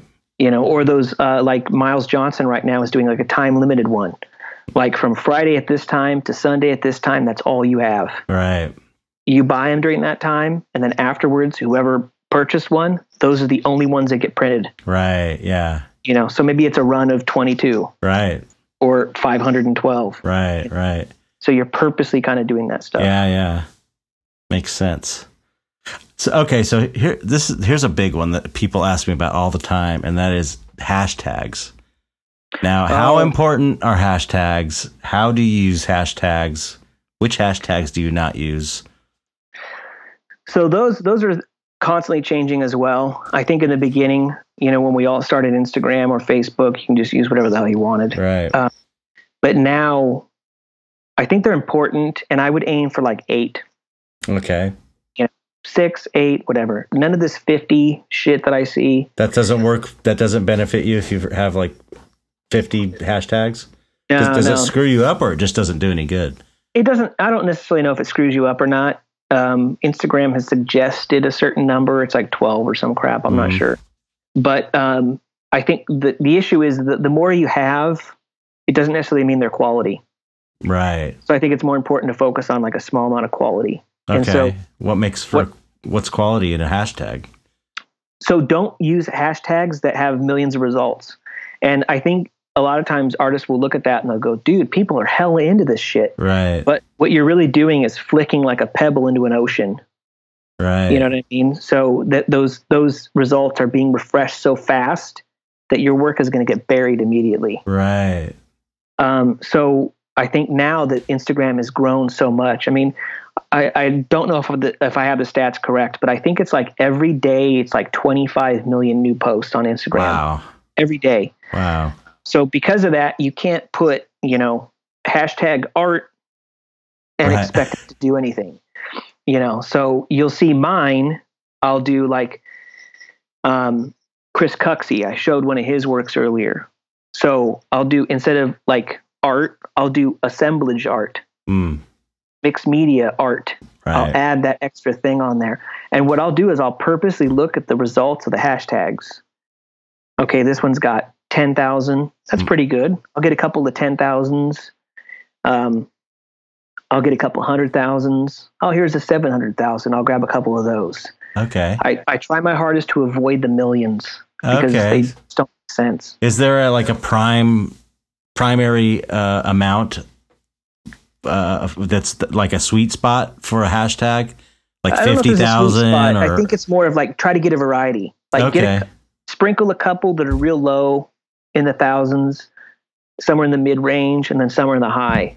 Or unless you want to own a hashtag. right. You know, like let's say you wanted to own dystopia with the five. Right. Right. That's yours. Keep fucking using it. Yeah, that's what I've been doing with Chet Zar, hashtag Chet Zar from the beginning. But you also told me, um, what is it? Dark artwork was Yeah, one that was kind of small, and you were telling me, you know, you should keep on that one. And and, and I've been using dark artists and dark artwork. Yeah, so Dark Artist is a good one. Um, let me take a look right now. I actually I- think it's getting too big. Really, I stopped Um, using dark art because that one was just huge. Yeah, so Dark Artwork is 35,000. Go crazy. Dark Artworks is 600. So it's starting to grow. Right.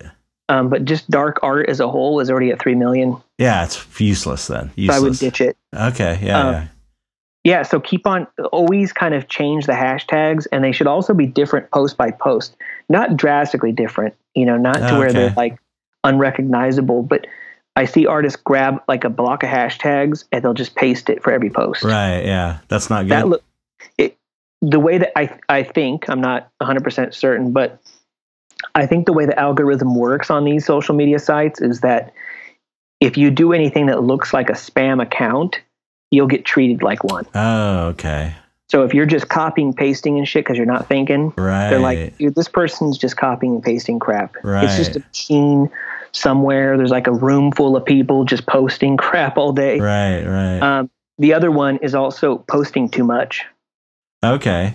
You know, I'll see people and they'll post every two hours, every hour, every two hours. You know, and I, you know, I can't imagine the the quality of a post being worth every hour. Right, right. you know because if you're going to do that you know like let's say you have an opening of a show don't post every hour do a story Right. Okay. Yeah, yeah. That's that's great advice. So what what's a what's a good average amount of posting per day? i do once okay. that's when i have that like i do once in the morning and then that one doesn't do very well And then then i'll pull that one in the evening okay. But if I do one that just kicks ass, right? Um, I did one little set. It's like this, you know, vintage kind of, you know, golden age of animation kind of horror ones with Jason and shit like that. Mm. Freddy. Um, those hit like 22,000 likes or something like that. Wow. I left them. Right. Yeah. Just let them simmer for a while. let them let them cook a little bit. Um, and that's the thing is so sometimes posting too frequently after another post, you, you kind of hijacked in a bad way the other post. right. Yeah. You Yeah. know, you didn't get it, give it enough time to kind of really achieve what it should achieve. Yeah, I've heard that like edit going to like if you post something wrong, a misspelling, going into edit it right after you post it is is fucks you up or Now, there's I've noticed, and that's not true. no, I, I I'm not 100 percent sure, but I have a, a really big feeling it's not. Okay. you know and i think that has to do with just the technology like there's so much code behind these social media profiles that i really can't imagine there being code that would notify them that someone edited something Okay. it just it seems like something worthless to monitor Right. You know, yeah. Yeah. They've like- got bigger problems. exactly that's like putting like you know those doorbells that let you know you went into a mini mart uh huh. that's like one on your bathroom at the house Yeah. you know yeah i know someone's using the bathroom dude you don't need to tell me so I think it's kind of the same thing with the code. Like it, it a lot of these rumors, like I look at them and I'm like, I, I can't see that making sense. Yeah, yeah. Well, someone like you would would know that. I mean, that's that's where your your uh, environment and your expertise is really invaluable.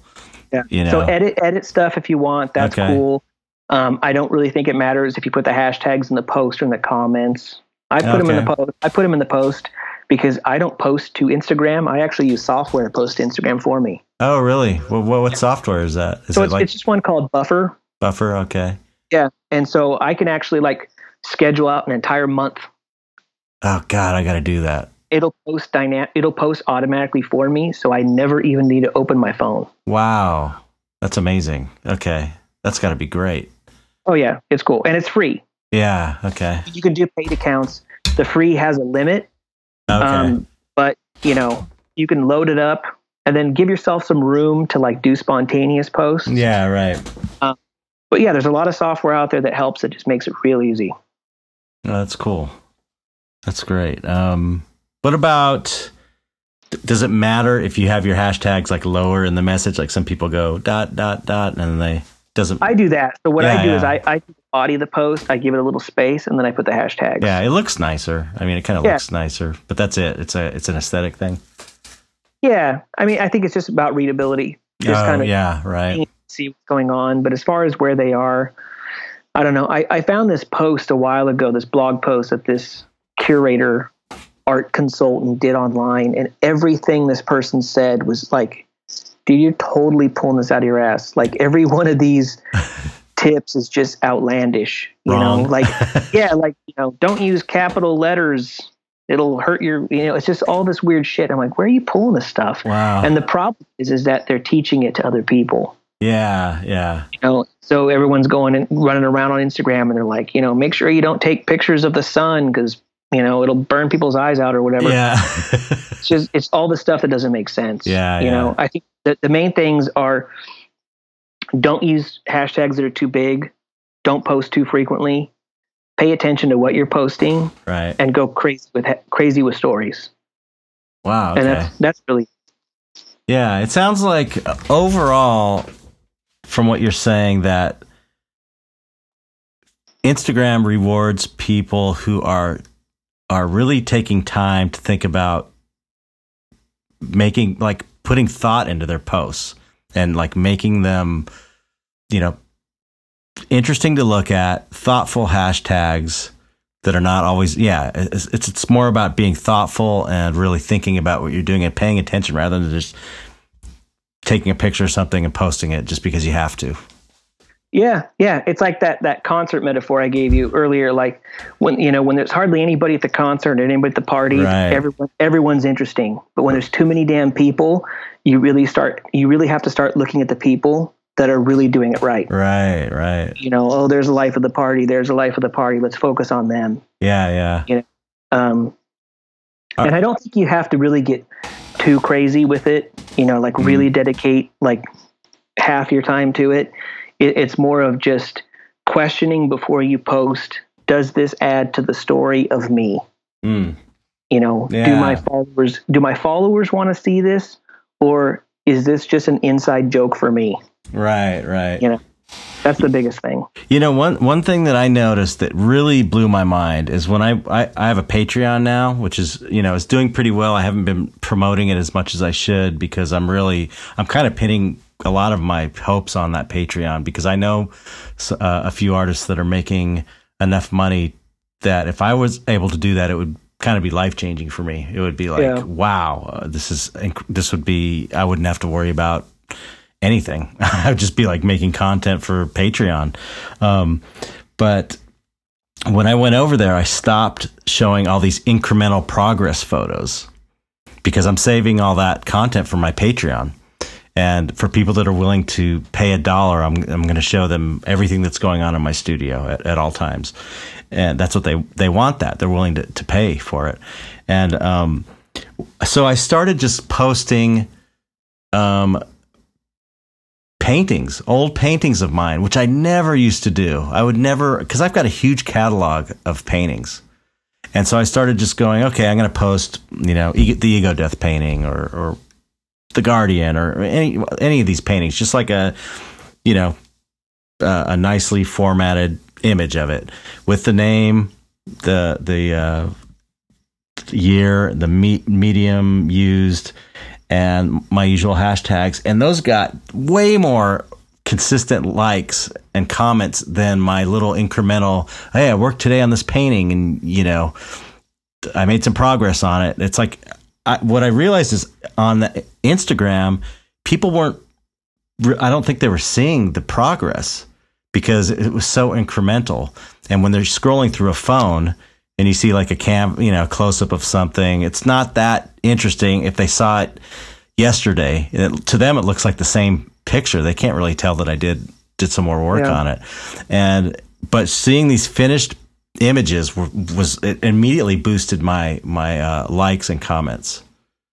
So that was kind of a trip. So it was it was like they want to see good paintings more than anything. Yeah, I mean, I would still once in a while do like work in progress yeah, stuff. I definitely, I, I, I'm aware I need to do that for sure. Because I also don't want to like them to feel like I just kind of like see you later and went over Yeah, to Patreon, yeah. you know. So I, I do need to do that a little bit more. But, but, but the, what they mostly want to see, I think, is are, are these finished, nice pieces, you know. Yeah, definitely. The I mean, the, the finished pieces, like you said. I mean, now that the feed for Instagram is not chronological, seeing like step one, step two, step three Mm-hmm. Yeah. doesn't make sense. Right, right. But um, I think this is where video comes in, and like Christopher Lavelle is great at this. He'll post like he he did this one of like a dragon. It was right before Game of Thrones started. Mhm.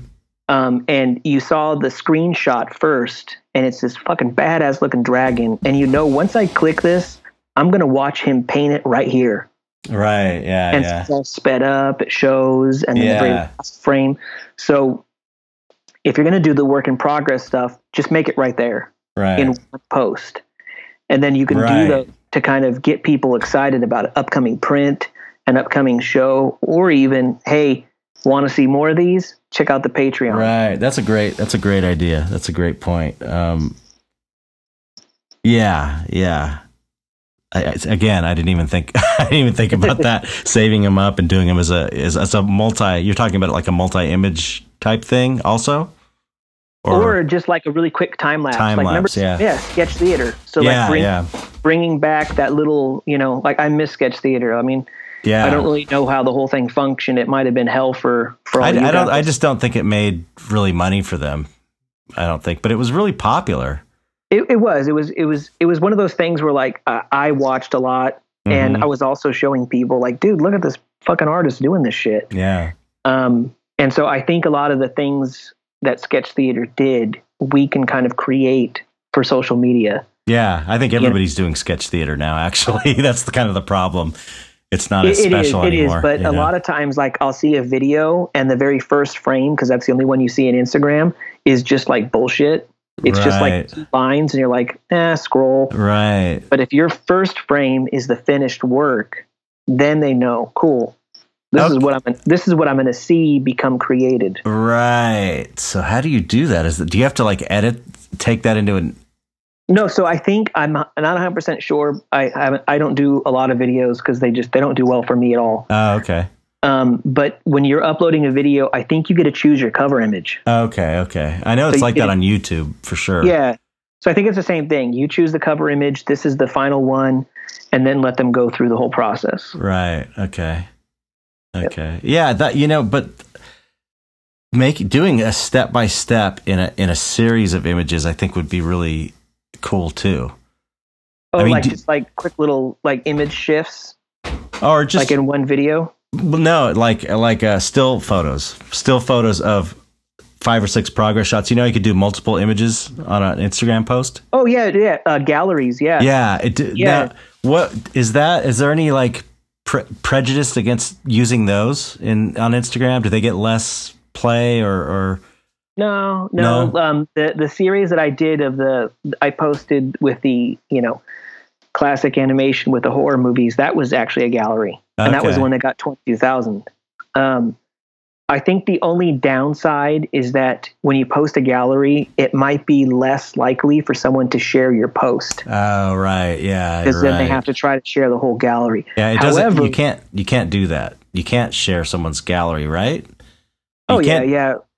You can't Yeah, do it on, that- on the software that I use, which is I forget what no, it's but called. that Buffer website I mentioned, they have an app on the phone. hmm And so when I when you like copy a link to a post and bring it to the Buffer app, it'll bring the whole gallery with it. Oh, cool, cool. Yeah. Okay. Um, I'm kind of here nor there when it comes to people sharing posts. I know it helps, but at the same time, there's a lot of you know jerks out there that don't bring the credit with it yeah, when they share right. stuff. Yeah. So they'll just share something like it's. There's even a few art profiles that I've gotten into some pretty heavy arguments with. Um, that post shit. Oh, hey, we're a dark art community or we're an art community, and they don't tag anybody. Yeah, I've seen that too. Oh man, I've gotten into some pretty bad, yeah, some heated Yeah.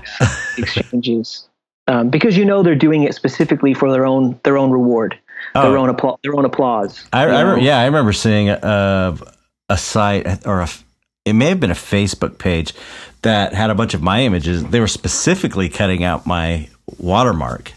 yeah. You know, they were like blacking it out. So they were actually taking the time to black it out, which is like so lame. Yeah, they're they're not sharing. They're not sharing it. I mean, you know, you're you're well aware of this, but the art world's full of a bunch of, of vultures, Mhm. and you know, social media made it really easy for those vultures to kind of show up and Yeah. You know get get the credit of having a huge profile for you know. I mean, at the end of the day, even I realize that like my profile is huge, but it doesn't have anything to do with me. You know, Right. I'm not walking down the street strutting, you know, like all awesome. it's not me. It's it's everybody I share right, right. you know um but there's a lot of people out there that don't see it that way you know they're just like yeah i got a big profile and that that again goes back to that idea of look at this huge number Right. Yeah, yeah. that's what they're interested in Yeah. So you you know, one thing I, I remember talking to you about Instagram and being all irritated. You don't like feel any personal animosity towards Instagram and their algorithm changes. It seems like you were just kind of Yeah. like you're you're kind of like we're understanding of it. i'm understanding of it i think partly because i, I don't I don't know of another way they could have done what they're doing right now. Right, And I'm not going to agree with all their changes. Okay. um, you know, definitely at the end of the day, they're a business that has to make money, so they're going to do some shit that we don't agree with. Yeah. But I know a lot of people get upset at the algorithms, and I- don't think a lot of people take into account the fact that nothing has been done like this in history. Right. Yeah. And they're dealing know? with all kinds of shit that no one's ever dealt with before, and they have to figure out how to parse it all and have it make sense. There is no rule book. This is like uncharted territory. Right. Um, and so, you know, when, when you get to this point, like everyone wants the chronological feedback, I think it would be a disaster. Well, why, okay. Why would it be a disaster? So I follow, let me just guess a little bit here, um, take a peek.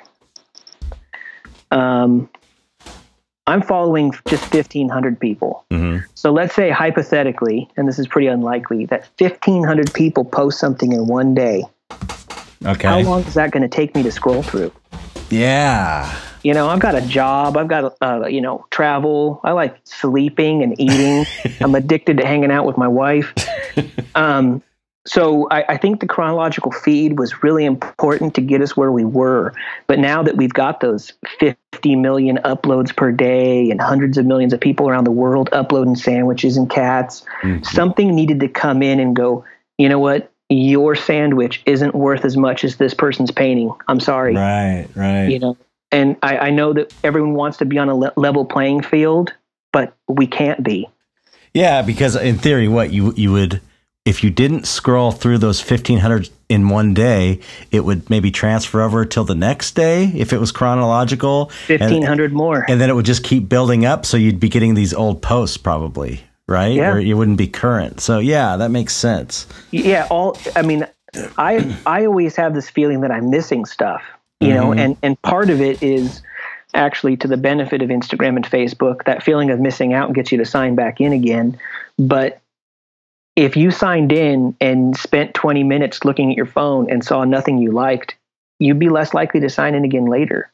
Right. So right. They they rank the posts that you're seeing. Okay, Josh liked, you know, this artist this many times. He likes that artist. Keep showing it to him. Okay, yeah. It, they're, right. they're, all little they're all little dopamine hits, right? Mm-hmm. So you know they're they're they're making it to where I want to sign in again because I don't want to miss another Chris Mars painting. Right you know. Um, so I, I, really don't know of another way they could have done it, and I know it, you know, it pisses a lot of artists off. And I've been in quite a few comment conversations where people let me know I'm an a hole for even bringing it up. But, um, yeah, it's. I, I think there's not enough conversation sometimes, and and this is pretty blunt, but sometimes what you made just maybe wasn't worth seeing. Right. You know, sometimes the thing you did didn't make as much impact as you thought it would. Right. There's there's a lot of looking outwards and pointing fingers at why stuff's not happening. And yeah, a lot of those fingers are pointing to Instagram. I'll agree with that. But um, there's not enough kind of saying, well, maybe the thing I posted just wasn't worth it. Right. You yeah, know? yeah. There was other there were other better paintings that day by other artists that this person saw because they were better. Yeah. And exactly. not, not only that, like me, for example, you know, I, am sitting. I was just complaining today uh, to this other artist about how I can't get past 107,000, and um, I haven't done all the all the stuff you've told me to do. I haven't. I just because it's and it's not so much because I don't want to. It's because it's really hard for me to find the time. Like I'm completely yep. strapped. Um, and and but that's more about me and my time management. And and if I'm you know if I really really wanted to do it, which I do, I would force myself to go to bed at 10 o'clock get up at five in the morning and you know schedule myself. That's really what i need to be doing and that's like it's hard to do. I, I, honestly can't imagine an artist i mean most most artists live crazy hours. Yeah and, i know I'm you so, know i'm i'm more energetic in midnight anyway Same you here. know so yeah i think people are just working too much. I mean even here in the bay area people have two three jobs or they have jobs they put in 60 hours a week or right all these new time sharing jobs like Instacart and Uber and Lyft and you know um, doing things to enrich ourselves is kind of taking a back seat now. Right. Yeah. So it, it's tough. Yeah. Yeah. These are crazy, crazy times, crazy times, but um, I'm glad to be in them for some reason. Um, yeah, I, I appreciate you taking the time to talk about this because I know this is like you deal with it every day. It's probably kind of boring to you at this point, but it's so important. Um, I definitely don't get too bored, and I think part of that's because sometimes I feel like the crazy dude on the street corner with the sign. yeah, who's like, you know, saying, "I know the answer. You won't yeah, listen yeah. to me. You won't do it." yeah, yeah. So, um, you know, hey, do this thing, and no one's listening. They're like, "Yeah, whatever." You tinfoil hat wearing. um, so it, it doesn't get boring. I'm still interested in it, and, and you know, I think it goes back to just how much I think about art and you know the things I think about that can help it, mm-hmm. you know, and the things you know you've heard me quite a few times talk about Ello, you know, right. as as, as another site to kind of go to. Yeah, and, and, I started that, and I haven't posted on it. It's like it's it's I'm just as guilty as. Well, I mean, to person. be honest, I I don't really know. It has everything that I think artists wanted. Mm-hmm. You know, a But desktop website, it. a mobile desktop. Well, I think the problem is is that all that's there is artists. Right.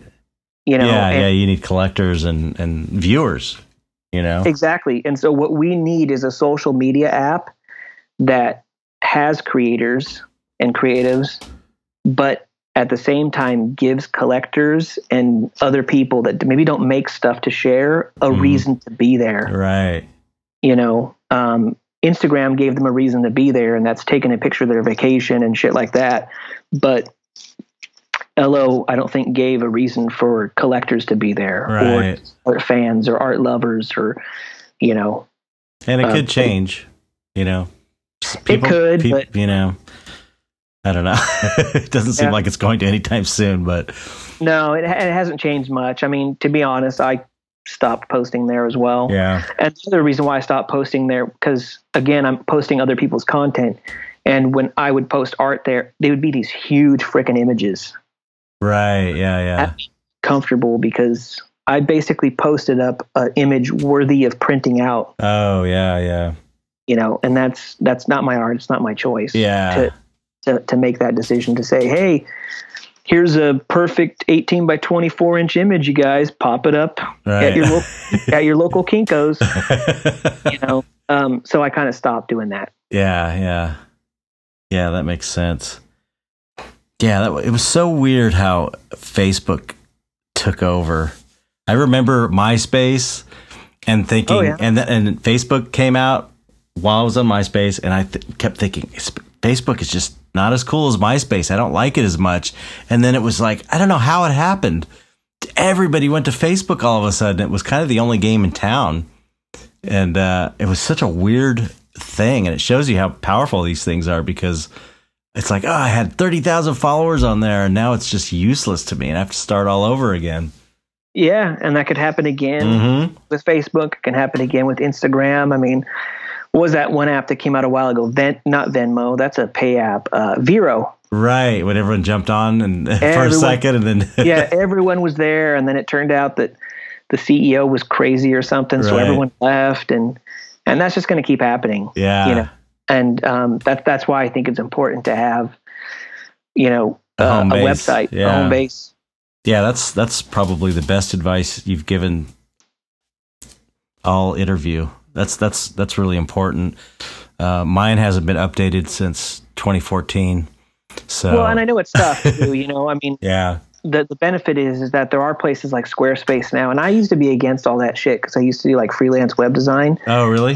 Yeah, and you know, someone would be like, "Oh, well, I just use Squarespace," and the way I looked at it at the time was like, "You, what do you mean, Ma- make your own pizza? No, no, no, I'll make your pizza for you." Um, but now I'm like, no, I think Squarespace is great, Yeah, and and part of that has to do with the fact that you're going to pay monthly for a web host anyway. hmm Um, you have to fix all the updates on your own website, all the hacking attempts, right. all the issues, or you can just pay Squarespace, and then all all that's their problem. yeah, yeah, You know, they have to deal with hackers. They have to deal with updates. Yeah. Let let them take care of it. yeah. The, the templates look great. I mean, they, I've seen websites that look amazing. Yeah. that are from Squarespace. You know. Yeah. Yeah, and a lot of them are easy to set up, and you know, um, you don't have to keep on paying some freelance graphic designer or web designer. Right. You know, I'm putting myself out of freelance work. but, um, You know, I, I'd, I'd honestly rather have the control in artist's hands. right. you know, as opposed to, to to being basically, you know, at the at the whim of another person. Right. Because you're already at the whim of gallery owners and you know everybody else that wants to jump up and dip their hands in your pocket. Mhm. Um, you don't need web. You know, you don't need someone else doing that as well. right. You know, yeah. sure. There's a lot of there's going to be a lot of web designers listening to this, just gritting their teeth, just you mother. I, you know, I, I've been telling you this forever, um, and wondering why you haven't done it. And that is maybe, maybe it's your time limitations, but I thought, I always thought there was a way that you could somehow, um, make earn earn money by teaching this stuff. You know? Yeah, I remember that. We've had quite a few of those, and I Yeah. think I think the problem comes down that I'm I'm not a really good salesman when it comes to like me. You oh, know? interesting. So, yeah, you're, you're so- good at telling everybody else how to market themselves, but oh man, I, I, I'm well, you know, I'm also really bad at taking compliments. Ah. Um, you know, I, and that, that's probably why I got into art history because it really had nothing to do with me. right. You know, it had more to do with looking at what other people were doing. Hmm. And so, you know, those few shows that I did curate in Monterey and the Bay Area, I noticed the opening night, I didn't have as much fun talking to people as I thought I would. Right. You know, like I'm happy to talk to people about art and, you know, art history and current art that's going on right now. And isn't that crazy that this inspired this and hmm all that stuff? But to me, that's more of sitting in a pub with a couple beers chatting about art. Right. Whereas in a gallery setting, it's more like, let me tell you all the reasons why you should part with your money. Right. Yeah. It's a sales job. It's totally yeah, a there, there different is a, thing. there is a person that's really good at that, Yeah. and it's it's not me. yeah. So when I have to be in a situation where I'm like, let me tell you why you should listen to me, that it, it to me it just it's hard for you to do. it makes me feel like narcissistic, and Huh. we have we have a lot of narcissists trying to run things right now. Right. Um, That's for sure. Yeah. So I, I would, and that's kind of why I created that website that you were talking about linking to. Is it was more about like how can I put this information somewhere Mhm. and then just let people find it, Right. Right. Share it, just let it be free. Right. Yeah. Yeah. Yeah. You know? Well, once we get the um, Dark Art Society website up, uh, I would definitely link to that. But you know, I would love it if you could, you know, write articles for it or just tips or having have a monthly column or uh, something because this information is so valuable and so important. Yeah, I'm happy to uh, honestly like the website that I have all that information on anyway. I'm happy to let it go, Mhm. and then I'll just dump all that shit there. Oh, cool. Okay. You know. Yeah, Um, that would be great. because back to you know me being a spaz wanting to start 50 projects Mhm. i ended up over like the over the last decade like i have like i think i've bought like 50 domain names I know I have a bunch too. yeah i just like hey this would be a great idea and I'd buy the domain name and start it and yeah. You know i, I i've become this like digital hoarder Right. so i, I- I need to kind of i need to kind of stop yeah. um, so having a place to put it you know would be cool Yeah, well, people are hungry for this kind of information in the, especially in the dark art scene. I think. Um, I think part of that is because the dark art. If you're going to be doing this, you know, uh, for marketing purposes and talking about purposes, I'm just saying, you know, that's that's the dark art term. That's what it's for, you know.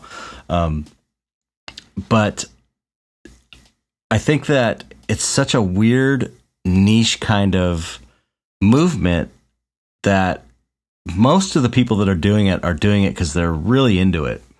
You know, like why else if you're if you're looking to make a living, you know, like when I started, that was part of my whole thing is like I was going to test the Joseph Campbell theory because no one's going to buy monster art as fine art, you know, and so I kind of like proved that it was it was true that if you do follow your bliss and all that stuff, it, it will kind of work out for you. Um, but I think that because it's such a weird and kind of challenging art movement that the pe- people the vast majority of the people are are doing it for really the right reasons and and so they really need this information to survive in this new you know digital social media era you know? Yeah. So I, the, the point being is that you know the people that go to the, the the Dark Art Society website, listen to the podcast, I think are very um, in need of this information, but very serious about it, and and it's like you know doing it for the right reasons. So it's it's you know it's not like you're going to the biggest platform for people to learn about how to market artwork. It's like it's more like a smaller, maybe a smaller group, but people that are really into it and doing it for the right reasons, I guess is what I'm saying, maybe. yeah and i would rather honestly kind of help the smaller Right. group anyway. You Yeah. know, um, I've always dug, dug the underdogs. I don't Same like here. the yeah, I you know, and I kind of I wish that the whole dark art crowd wasn't underdogs, but I think to a certain extent they always kind of will be. hmm Um, Yeah. And that's because I think a majority of the public doesn't really want to look, you know, Right. at at it. Um, And you know, I, have heard you a few conversations, have, you know, have, have a few conversations about, you know, the term dark art. Right. Uh, which I still want a dark art number one t-shirt. Yeah. uh, I got to make those. Um, but I honestly think it's the best term. And yeah. I think, I think the issue is that a lot of people wanted like a really cool term. Right. Where, you know, I, I love Baroque. I love the term mm-hmm. Baroque and Rococo and Renaissance and all these great things. But you know, dark art explains exactly what it is. And I think people look at this term dark and they think immediately horror. Right. And I think I think it has to do more with that kind of emotional thing about ourselves that we push down. Mm. You know, so it's yeah. not necessarily dark as in like, oh, I'm spooky. Right. It's it's more of like, you know, dark art to me is kind of like a, a mirror, you know, reflecting back, you know, you know, we're we're both sides. We're good and we're right horrible disgusting people mm-hmm. and i don't think the art is to glamorize that. I think it's to remind us that we're that way. Right. We've committed horrible atrocities. I mean goya painted some paintings. The disasters of war series kind of showed that right. you know? And i'm not going to say it woke everybody up but i think for that few select people that look at it they get reminded holy crap you know this is what we're capable of. Right yeah. And, Pe- and i think for a lot of people it kind of helps their behavior and reminds them why it's important. Um, one of the phrases that have been stuck in my head the past couple of years especially with all the stuff that's going on is that you know kindness is now rebellion. Right yeah what a trip. Um, yeah. Exactly and, yeah it's like yeah. Yeah. And so dark art kind of reminds me to to to keep that rebellion up you right. know so that the next time i'm on a bus and someone's yelling at somebody because they didn't like where they came from you know that that's not rebellion anymore. That's not niche anymore. That's it's becoming the norm. And yeah. to be that kind person even if you're chilling with a mohawk and a leather jacket that's got slayer on the back to stand up and say hey dude shut up and leave that person alone. Right right. Um yeah it's rebellion now. It's like i was said before, it's kind of like everything is flipped upside down now, and it's like the people that are are, are rebelling and and and the troublemakers are kind of the good guys now. It seems like to me. Yeah. You know the the, the agitators and the um, uh, you know the dark artists for, for one thing. It's like it's we're kind of like I don't know. I think we're the good guys, and it's like the the people that the um, uh, how do I say it without sounding without pissing somebody off? Um, you know the the the Trumpers and stuff that are like Mister White Bread. You know, leave it to Beaver type. You know, a lot of these guys are the bad guys. You know. And well, there, there's definitely a lot of people right now. You know, and and that that's been a challenge for me as well. That that's honestly been the most challenging thing about running, you know, that Instagram profile is to keep my own political views out of it, mm-hmm. uh, which has been really tough. You know, because yeah, there's a lot I of bet. yeah, there's a lot of art that comes up where I'm just like, oh shit. But I know, and, and I don't refrain from it because of the backlash. Um, I refrain from it because, you know, again, it really has nothing to do with me. Right. You know, I didn't dictate what you painted, just like I didn't dictate what anybody else painted. Right. Um, so I, I, leave a lot of that stuff out because sometimes when I really look past the politics of it, it just wasn't a good piece of art. Right. Uh, but it's true. There is there's a lot of a lot of people right now that I think are are making decisions and showing behaviors that are specifically selfish. Yeah. You know, yeah. Self. It's, it's like the '80s in a way, where yeah, greed is good and all that sort of thing yeah, it's I want you to change all this stuff because this is my values. Well, I'm open enough to realize that there's probably a bunch of shit I do that's fucking wrong. Right. It's wrong. My, I might be wrong with politics. I might be. I might, you know, uh, I'm a vegan, and I might find out in ten years that was stupid. Right. you know? I might be, and I'm open for that. Right. You know? Yeah. Um, and I think a lot of people aren't. I think when you challenge their beliefs they they take it personal as if you're saying you're stupid, right? As opposed to just saying you could be wrong. Yeah, well, yeah, that, that's the thing that bugs me the most about um, social media, seeing people argue on Facebook, it's like, and I'm guilty of this as well. It's like everybody is like, I'm right. It's like this coming from this point, standpoint of, I'm right and most people are wrong, you know? And it's like, you know what? Nobody's always right. Every, I no. can, you know, I've, everybody has made stupid mistakes throughout their whole life. It's not a bad thing to make a mistake and admit it's a good thing if you if you made a mistake it's a good thing to yeah. admit it and and you know so many people like have this are wearing this front like you know they've they've been on ahead of the curve the whole time and they know what's going on and and it's like nobody's like that. You know it's like everybody's human everybody fucks up. You should really you know try and approach things from the the point of view that we're all fucked up.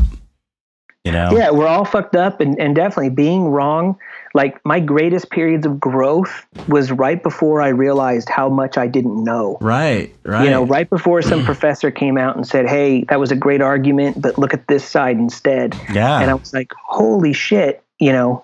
And i think that's a big problem right now aside from the fact that everybody in the comment section is automatically a scientist and a doctor now yeah. is the fact that people are so afraid to hear they're wrong. Right. You know, when it's not going to it's not going to change you as a human being.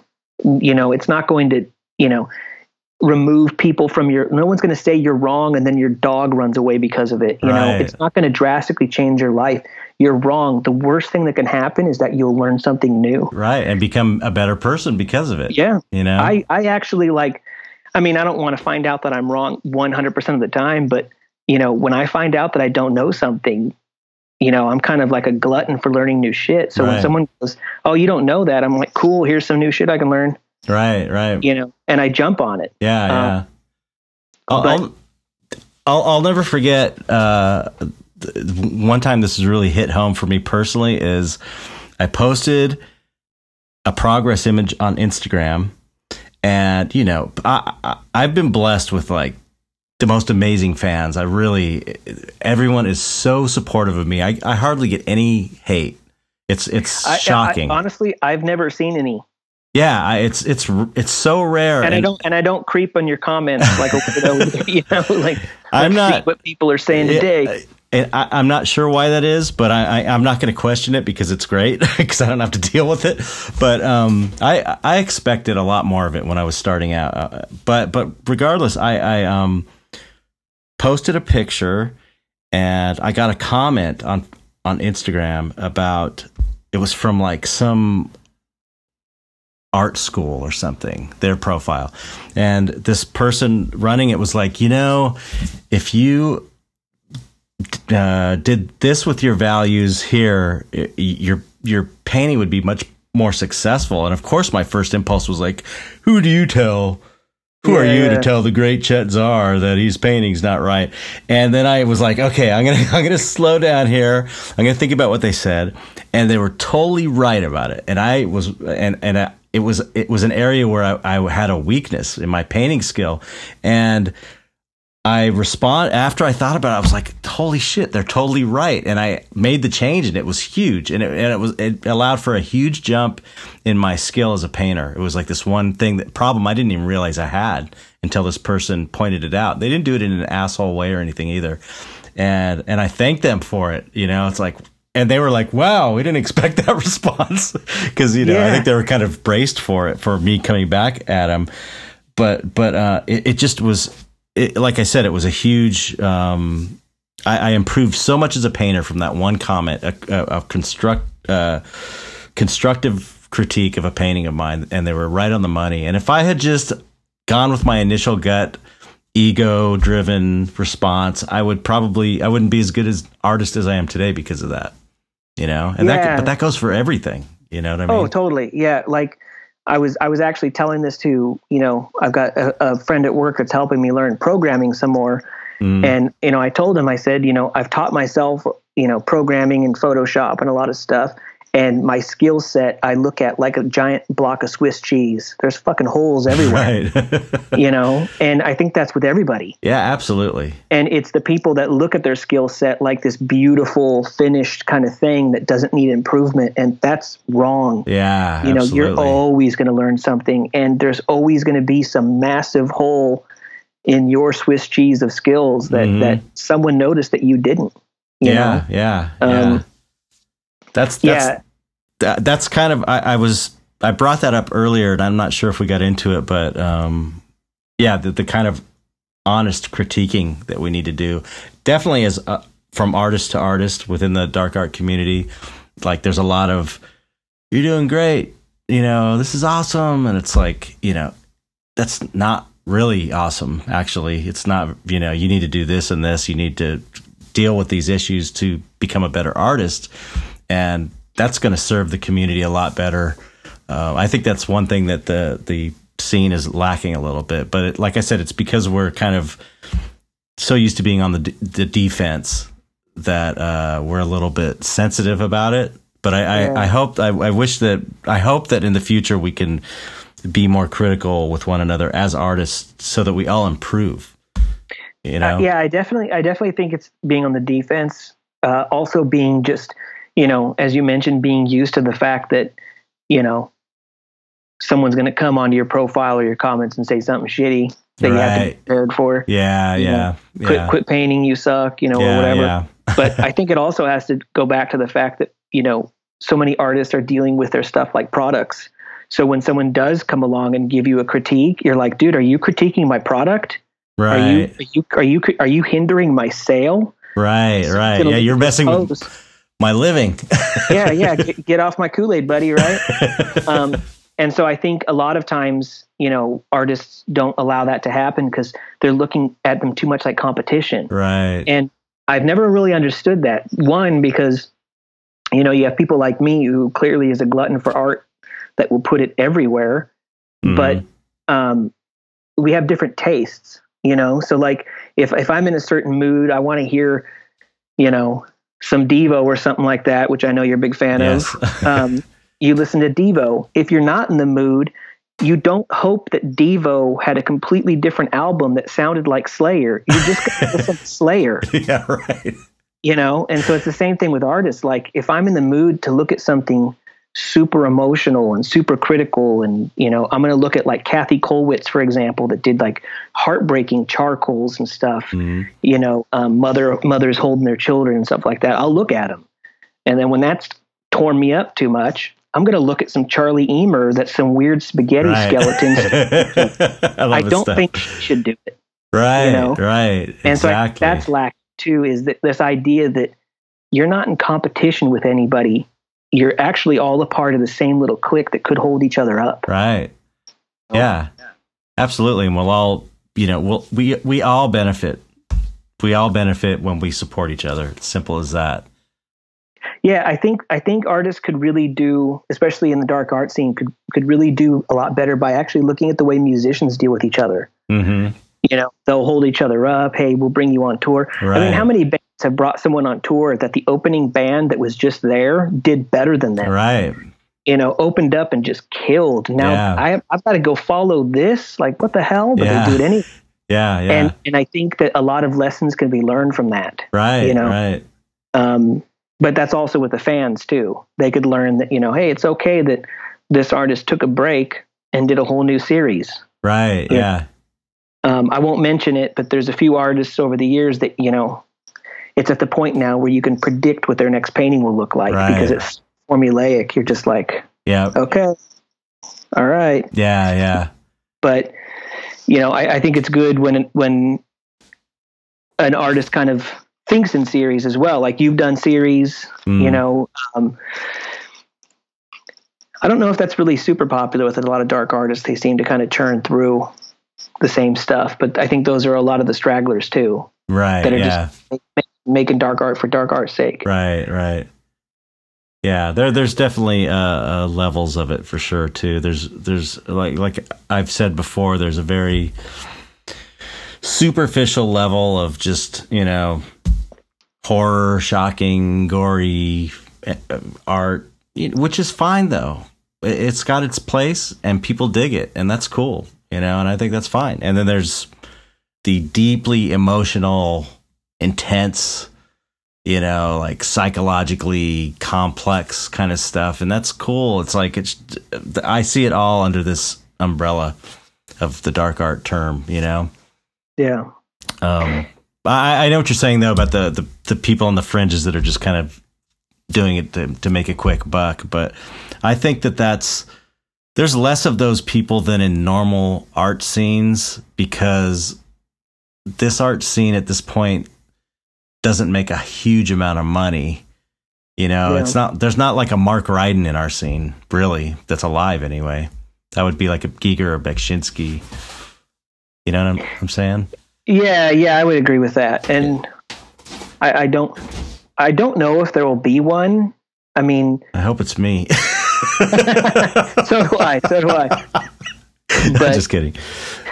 I think I think like just like stable would be awesome. Yeah, I, you know, because my concern sometimes with things getting super popular is getting super popular and crashing just as fast. Yeah, that happened with like the street art scene. I mean, that yeah. was street art was the biggest thing, and it happened so fast, and then nobody gives a shit about it anymore. I mean, people will always like street art, but it was it's not like it was, you know, not even. Exactly. Like my my worry is like I don't want to look at like you know Sotheby's one day or whatnot, and there's like some dark art right. piece, you know, being auctioned Absolutely. off. Yeah, yeah, for, for sure. Ten million dollars, and the artist is somewhere in a hotel eating right. more stew out of a can. Oh, absolutely. No, you know that's that's not cool. I, am like, you know, I, am very inspired by Mike Watt. I don't know if you know Mike Watt and the Minutemen and yeah, Fire yeah. Hose. He's like Mike Watt is, you know, the guy started the Minutemen with D Boon and George Hurley, and they were amazing, groundbreaking punk band that was totally their own unique thing. He uh, after the guitar player D Boon died, he went on to do uh, Fire Hose, which is another amazing different kind of band. And he has done solo albums after that. He is the bass player for the Stooges now. He p- plays with all these all these other bands. He he lives the art life through through uh, his his music and his bass playing, and he still lives in Pedro, San Pedro, where I'm from. He's like he, he still tours in an Eco- Econoline van. He is totally like you know, doing it the same way he used to do it. But I, but the guys at this point, he's got to be loaded, you know, like doing a tour with the Stooges as a Stooges bass player for years now. He's a permanent member of the band, Iggy Pop. And it's like, you know, you make a lot of money doing that. And it's like he did the slow and steady climb and he never had to compromise his artistic vision and he never had to do like a big sellout thing and and I'm sure he's got plenty of money. He's more than comfortable, and it's like I think most of that, most of us, that's what we, we want. We want to be just be comfortable. We don't have oh, to be would, fucking would, yeah. multi-billionaires, you know. That that life sounds awesome. Yeah. I mean, you know, honestly, one of the things that sounds like the most depressing to me is just being around a bunch of people that are super concerned with money. Oh, and yeah. that's all they have to talk about. Yeah. Like, you know, I, I would rather go hang out with a bunch of punkers or go to some show that afterwards we're going to hit up some sketchy ass taqueria, mm-hmm. you know, mm-hmm. get a burrito or something like that and have fun. Like, you know, th- those are the best times I had growing up, and they're still the best times I have. Right. You know, um, as opposed to you know going to these events in the city or something like that where everybody's really concerned with how they look what they're wearing what right, they're doing yeah. everything other than something like truly memorable right you know yeah yeah uh, so I, I, would i would do the same thing i you know if i did do quite well and you know make you know Travolta money, if that's a if that's a way to measure it, I would totally be riding the subway still. Yeah, yeah, know? right. Yeah, yeah. So uh, that's that's for me. That's kind of he's he's really like an inspiring person. Uh, Jello Biafra is another guy that's like you know these people just never gave up their integrity, and but they didn't. But they but they still managed to be smart about you know their businesses, you know, and and yeah, take take take a longer time to get there, but still get financially stable at some point and and be comfortable. And and it's really it's the whole DIY concept. You know, it's it's really a doable thing. So I would be happy with that. The other thing about the this, the art dark art scene not getting too mainstream is that you know how it is with like underground music. You feel like you have your special thing that everybody's not clued into. Yeah. And, and, it's and it's cool to when when you you know eh, it's as much as to me it's like a band like No Means No or the Minutemen that should be like the Beatles to me. It's that good. It's it's equal, and to me, it's like it just proves that the world is fucked up. That that these guys aren't like the Beatles, but at the same time, it's it's kind of cool that we have that that we have our own little thing, and they're still doing it, and they're they're they're doing it even though they're not getting Beatles money. You know, they're doing it for the art, hundred percent. Yeah, I, I, mean, I'll agree with that. Like, I, I see more passion in it. Mm-hmm. You know, because if you can keep going while you're struggling, you know, and, and that's what I used to say a lot of the times when someone wanted to start an art website. You know, like, hey, what are some tips? And I'd be like, if if you can't see yourself doing this in years, yeah, absolutely, by by being obscure, then you don't love it, right? You know, I mean, yeah. you're going to go through some shit periods, yeah, um, for sure. You know, um, I mean, you know, you, you mentioned Mike Watt, and like I, I feel the same. Like I, I dig Henry Rollins, and yeah, exactly. You know, all these, and they just keep doing their thing. Yeah. You know, and you'll see like little bumps in popularity, like oh, cool, they got to be on this talk show or whatever, but it never explodes into you know, yeah, mega stardom. Yeah, let's see what brand of socks Henry Rollins is wearing. No one cares. Right, right. It does. It doesn't turn into that level. Yeah. And I think that's the, the, the great place to be is because uh, you're you know you're you're stable and you're not trying to fulfill expectations of people aren't really concerned with your work. Right, exactly. They're concerned with what everyone else is thinking. Right, yeah, yeah. yeah. And I, you know, I will buy every one of Mike Watt's albums. Yeah. It's like for the rest of my life because, you know, yeah, I'm totally into what he does and I'm so supportive. And it's like, those are the, it's just like what you're saying with the Instagram engaged viewers or whatever, the people that comment, the people that are, those are the people that will sustain you. You know, the people that are the, the hundred thousand people that are they, they're just kind of like semi fans or they think your stuff's kind of cool. They're not going to be there for you in ten years. You know, they're going to be off onto something else. It's like the people that are really into you enough to really you know t- take time to comment on your posts are the ones that will sustain you over your lifetime and those are the ones yep. that matter and the other ones don't matter at all they might as well not be there.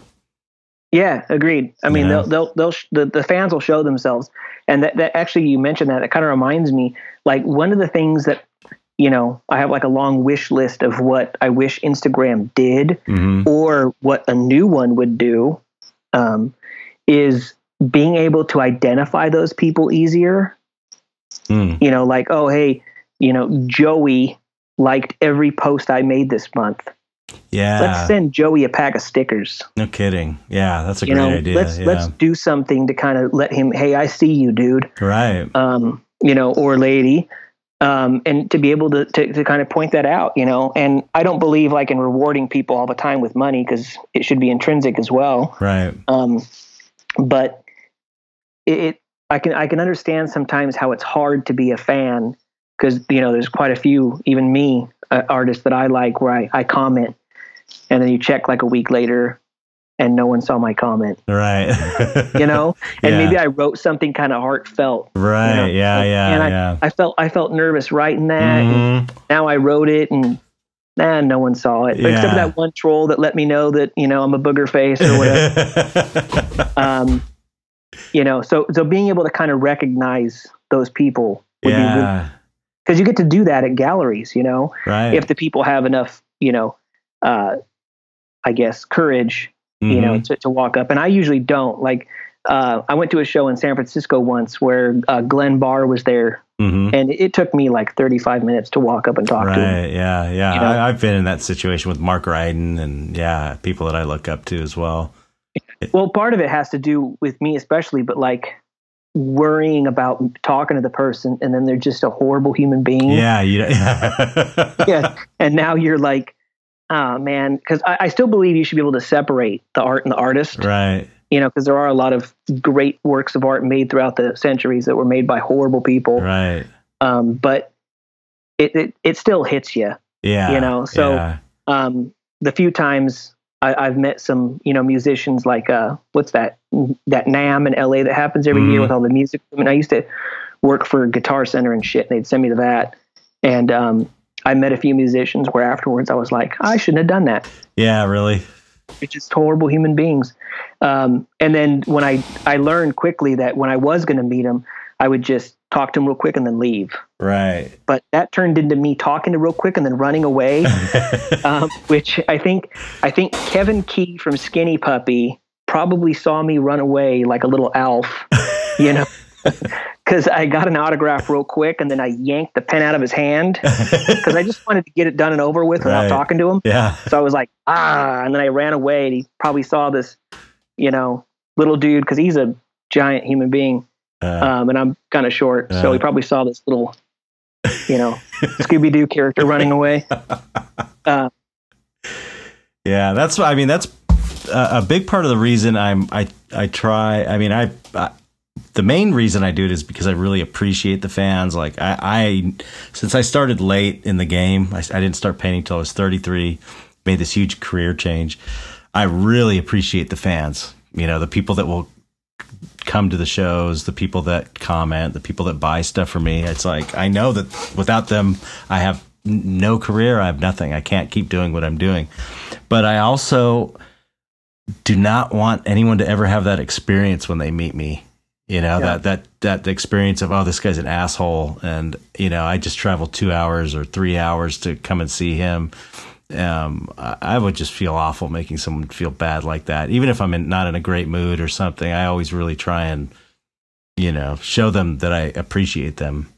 yeah, yeah, Yeah. that's that, that's definitely cool. Um, you know, and sometimes it's hard to please people. Here, I'm going to shift up here a little bit. Okay. I definitely think it's hard to please people sometimes. I mean, I've I've I've gone to a few art shows where um, I had the chance to talk to the artist, and one in particular had a bunch of iconography in the work hmm that was definitely taken from like Renaissance works. hmm So I got super excited. I was like, "Let's talk about this while you're doing it." And every answer was, "Uh, because it looks cool." Oh yeah. There was, there was nothing behind it, and it kind of deflated me a bit because I was like, I thought I was going to get my art history geek on. and yeah, you, you knew more about it than, than the artist did. Yeah, and they were just like, because it looks cool. yeah. But I also know that that's super rare too. You know, Yeah, it's yeah. not always um, some you know art history geek or you know someone like that kind of asking about all these questions. Right, you know, a lot right. of times it's just walking up and saying, "Hey, I love what you do. I appreciate it. You inspire me." Yeah, yeah.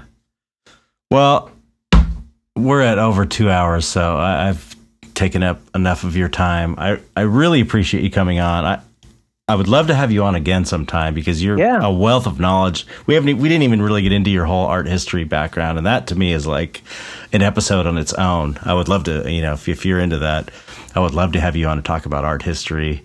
Um, also, Yeah, you sure. know, everything you know, marketing. You're a huge supporter. Like I said, you're you're you're like a, a um an unsung hero of the dark art movement. So hopefully, after people will will hear this and uh, uh, realize how much they owe you, because you you know you were doing it before anybody else was doing it as far as promo- promoting this stuff. So I certainly appreciate everything you've done, and I and I think that um, everybody else will too if they don't already.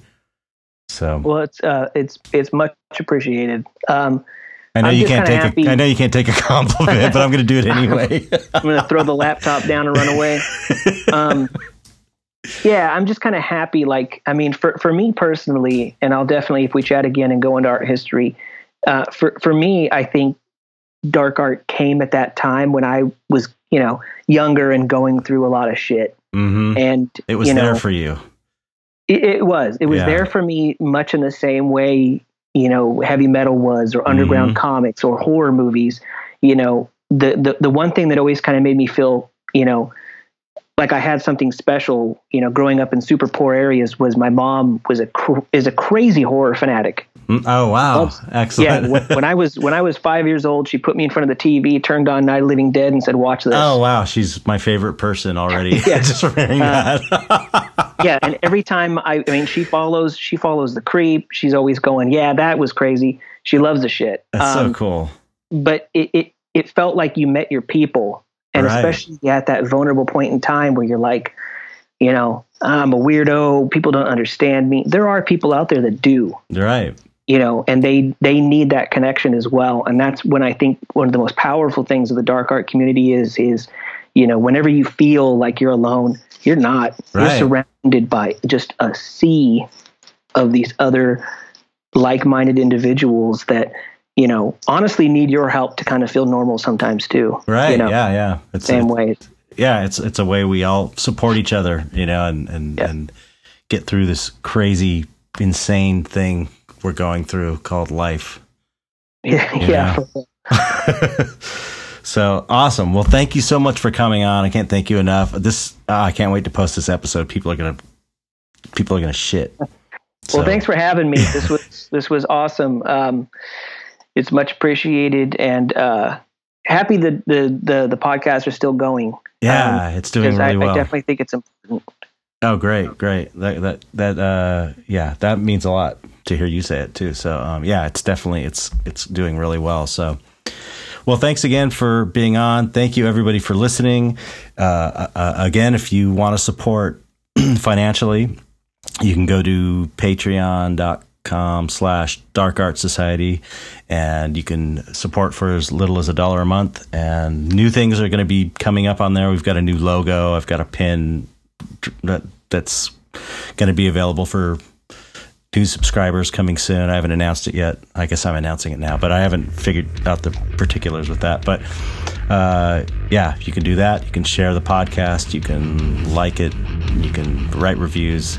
Everything helps, um, but particularly sharing it and telling people about it because this thing is definitely a word of mouth situation. And every time I do conventions, more and more people are coming up to me and talking about the podcast. So it's getting out there. Um, so thank you for, for those of you who have uh, supported it and shared it and talked about it as well. So anyway, thanks for listening. And thanks again, Josh. And we will talk to you next week. Goodbye, everybody. Bye.